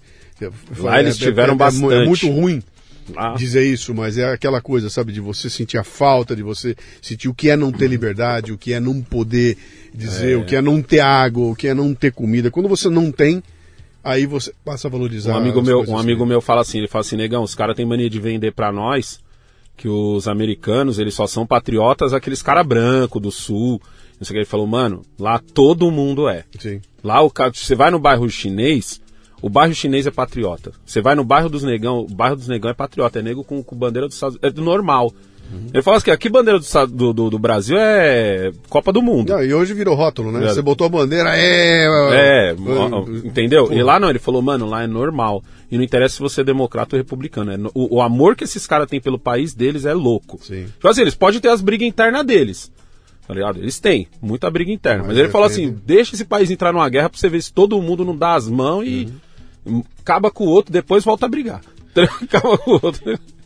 Meu caro, dá pra ficar aqui até amanhã de manhã, mas a gente precisa dar uma, dar, um- dar uma encerrada aí. Olha, eu, eu tava ouvindo você falar, tava pensando aqui, falei, puta, quanta gente vai ficar puta da vida. É, esses caras, aquela história, bicho.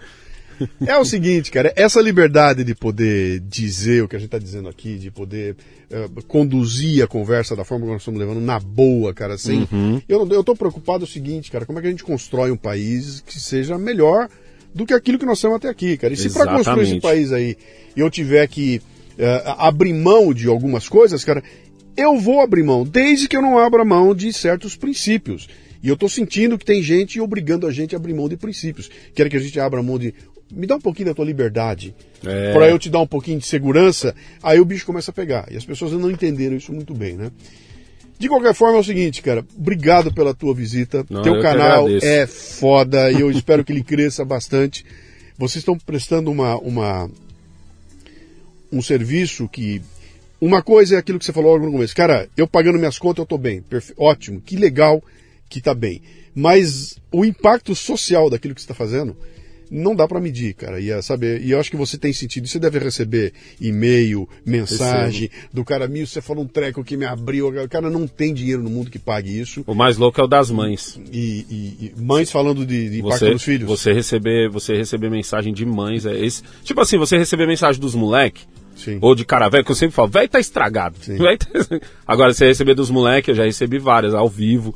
Moleque fala assim, cara, negão, tu mudou minha vida. Uhum. Tá ligado? Hoje, hoje em dia eu dou orgulho pros meus pais, que é uma coisa que eu cobro muito.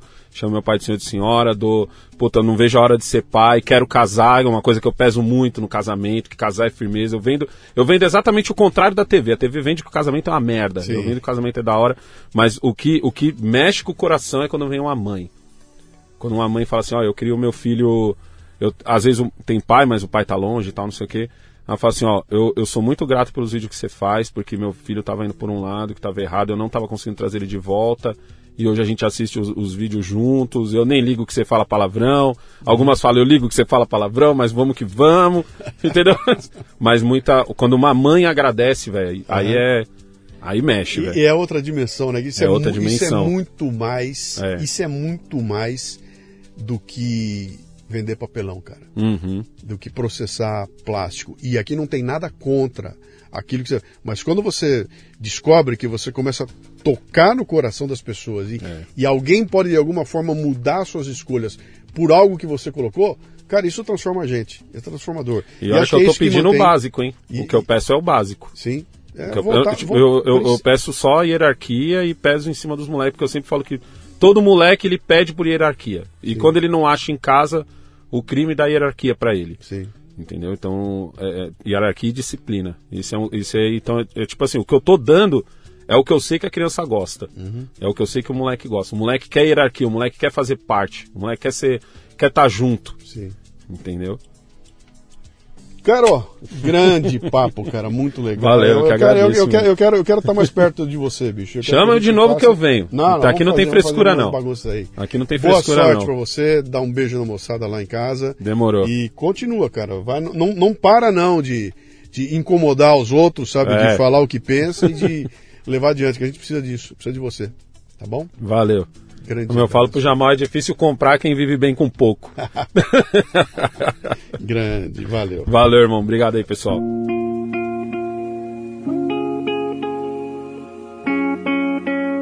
Está no ar a Escola Itaú Cultural, plataforma que nasce com o objetivo de desenvolver ações de formação nas diversas áreas de atuação da organização, promover acesso ao conhecimento nos campos da arte e da cultura e trocar conhecimento e multiplicá-lo.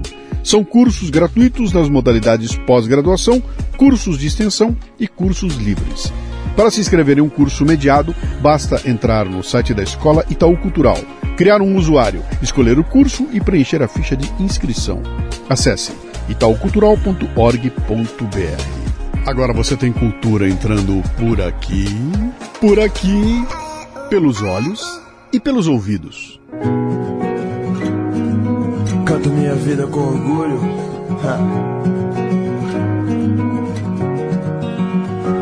Na minha vida e tudo acontece, mas quanto mais a gente rala, mais a gente cresce. Hoje estou feliz porque eu sonhei com você. E amanhã posso chorar por não poder te ver mais. O seu sorriso vale mais que um diamante. Se você vier comigo aí nós vamos adiante. Com a cabeça erguida e manter a fé em Deus O seu dia mais feliz vai ser o mesmo que o meu. A vida me ensinou a nunca desistir Nem ganhar nem perder, mas procurar evoluir. Podem me tirar tudo que tenho Só não podem me tirar as coisas boas Que eu já fiz pra quem eu amo. Eu sou feliz e canto, o universo é uma canção E eu vou que vou História, nossas histórias, dias de luta, dias de glória. Histórias, nossas histórias, dias de luta, dias de glória. Histórias, nossas histórias, dias de luta, dias de glória.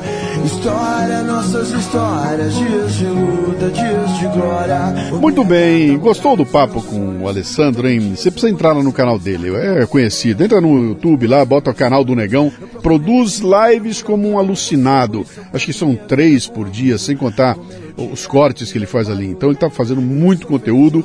Vale a pena conhecer, viu, cara? Porque ele tem aquela coisa que a tal da transparência, sabe? Ele é aquilo lá.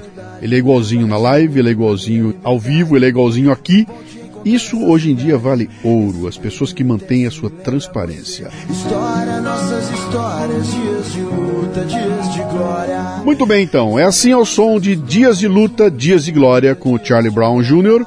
que vamos saindo doidos para fazer acontecer, que nem o negão, cara. O Café Brasil é produzido por quatro pessoas, eu, Luciano Pires na direção e apresentação, Lala Moreira na técnica, Cissa Camargo na produção e, é claro, você aí completando o ciclo. O conteúdo do Café Brasil pode chegar ao vivo em sua empresa através de minhas palestras. Agora tudo online, cara, tá uma delícia, viu? Acesse lucianopires.com.br. Vamos com um cafezinho ao vivo. De onde veio esse programa tem muito mais, especialmente para quem assina o cafebrasilpremium.com.br, a nossa Netflix do conhecimento. Cara, o bicho tá pegando, meu. Tem muito material sendo consumido pelos assinantes, tem grupo do Telegram, tem bate-papos, tem lives acontecendo. Tá ficando cada dia melhor, cara. Você tem que ir lá. Acesse confraria.café. Escolha um plano. Se você fizer o plano da assinatura anual, sai mais barato do que uma cerveja quente na balada.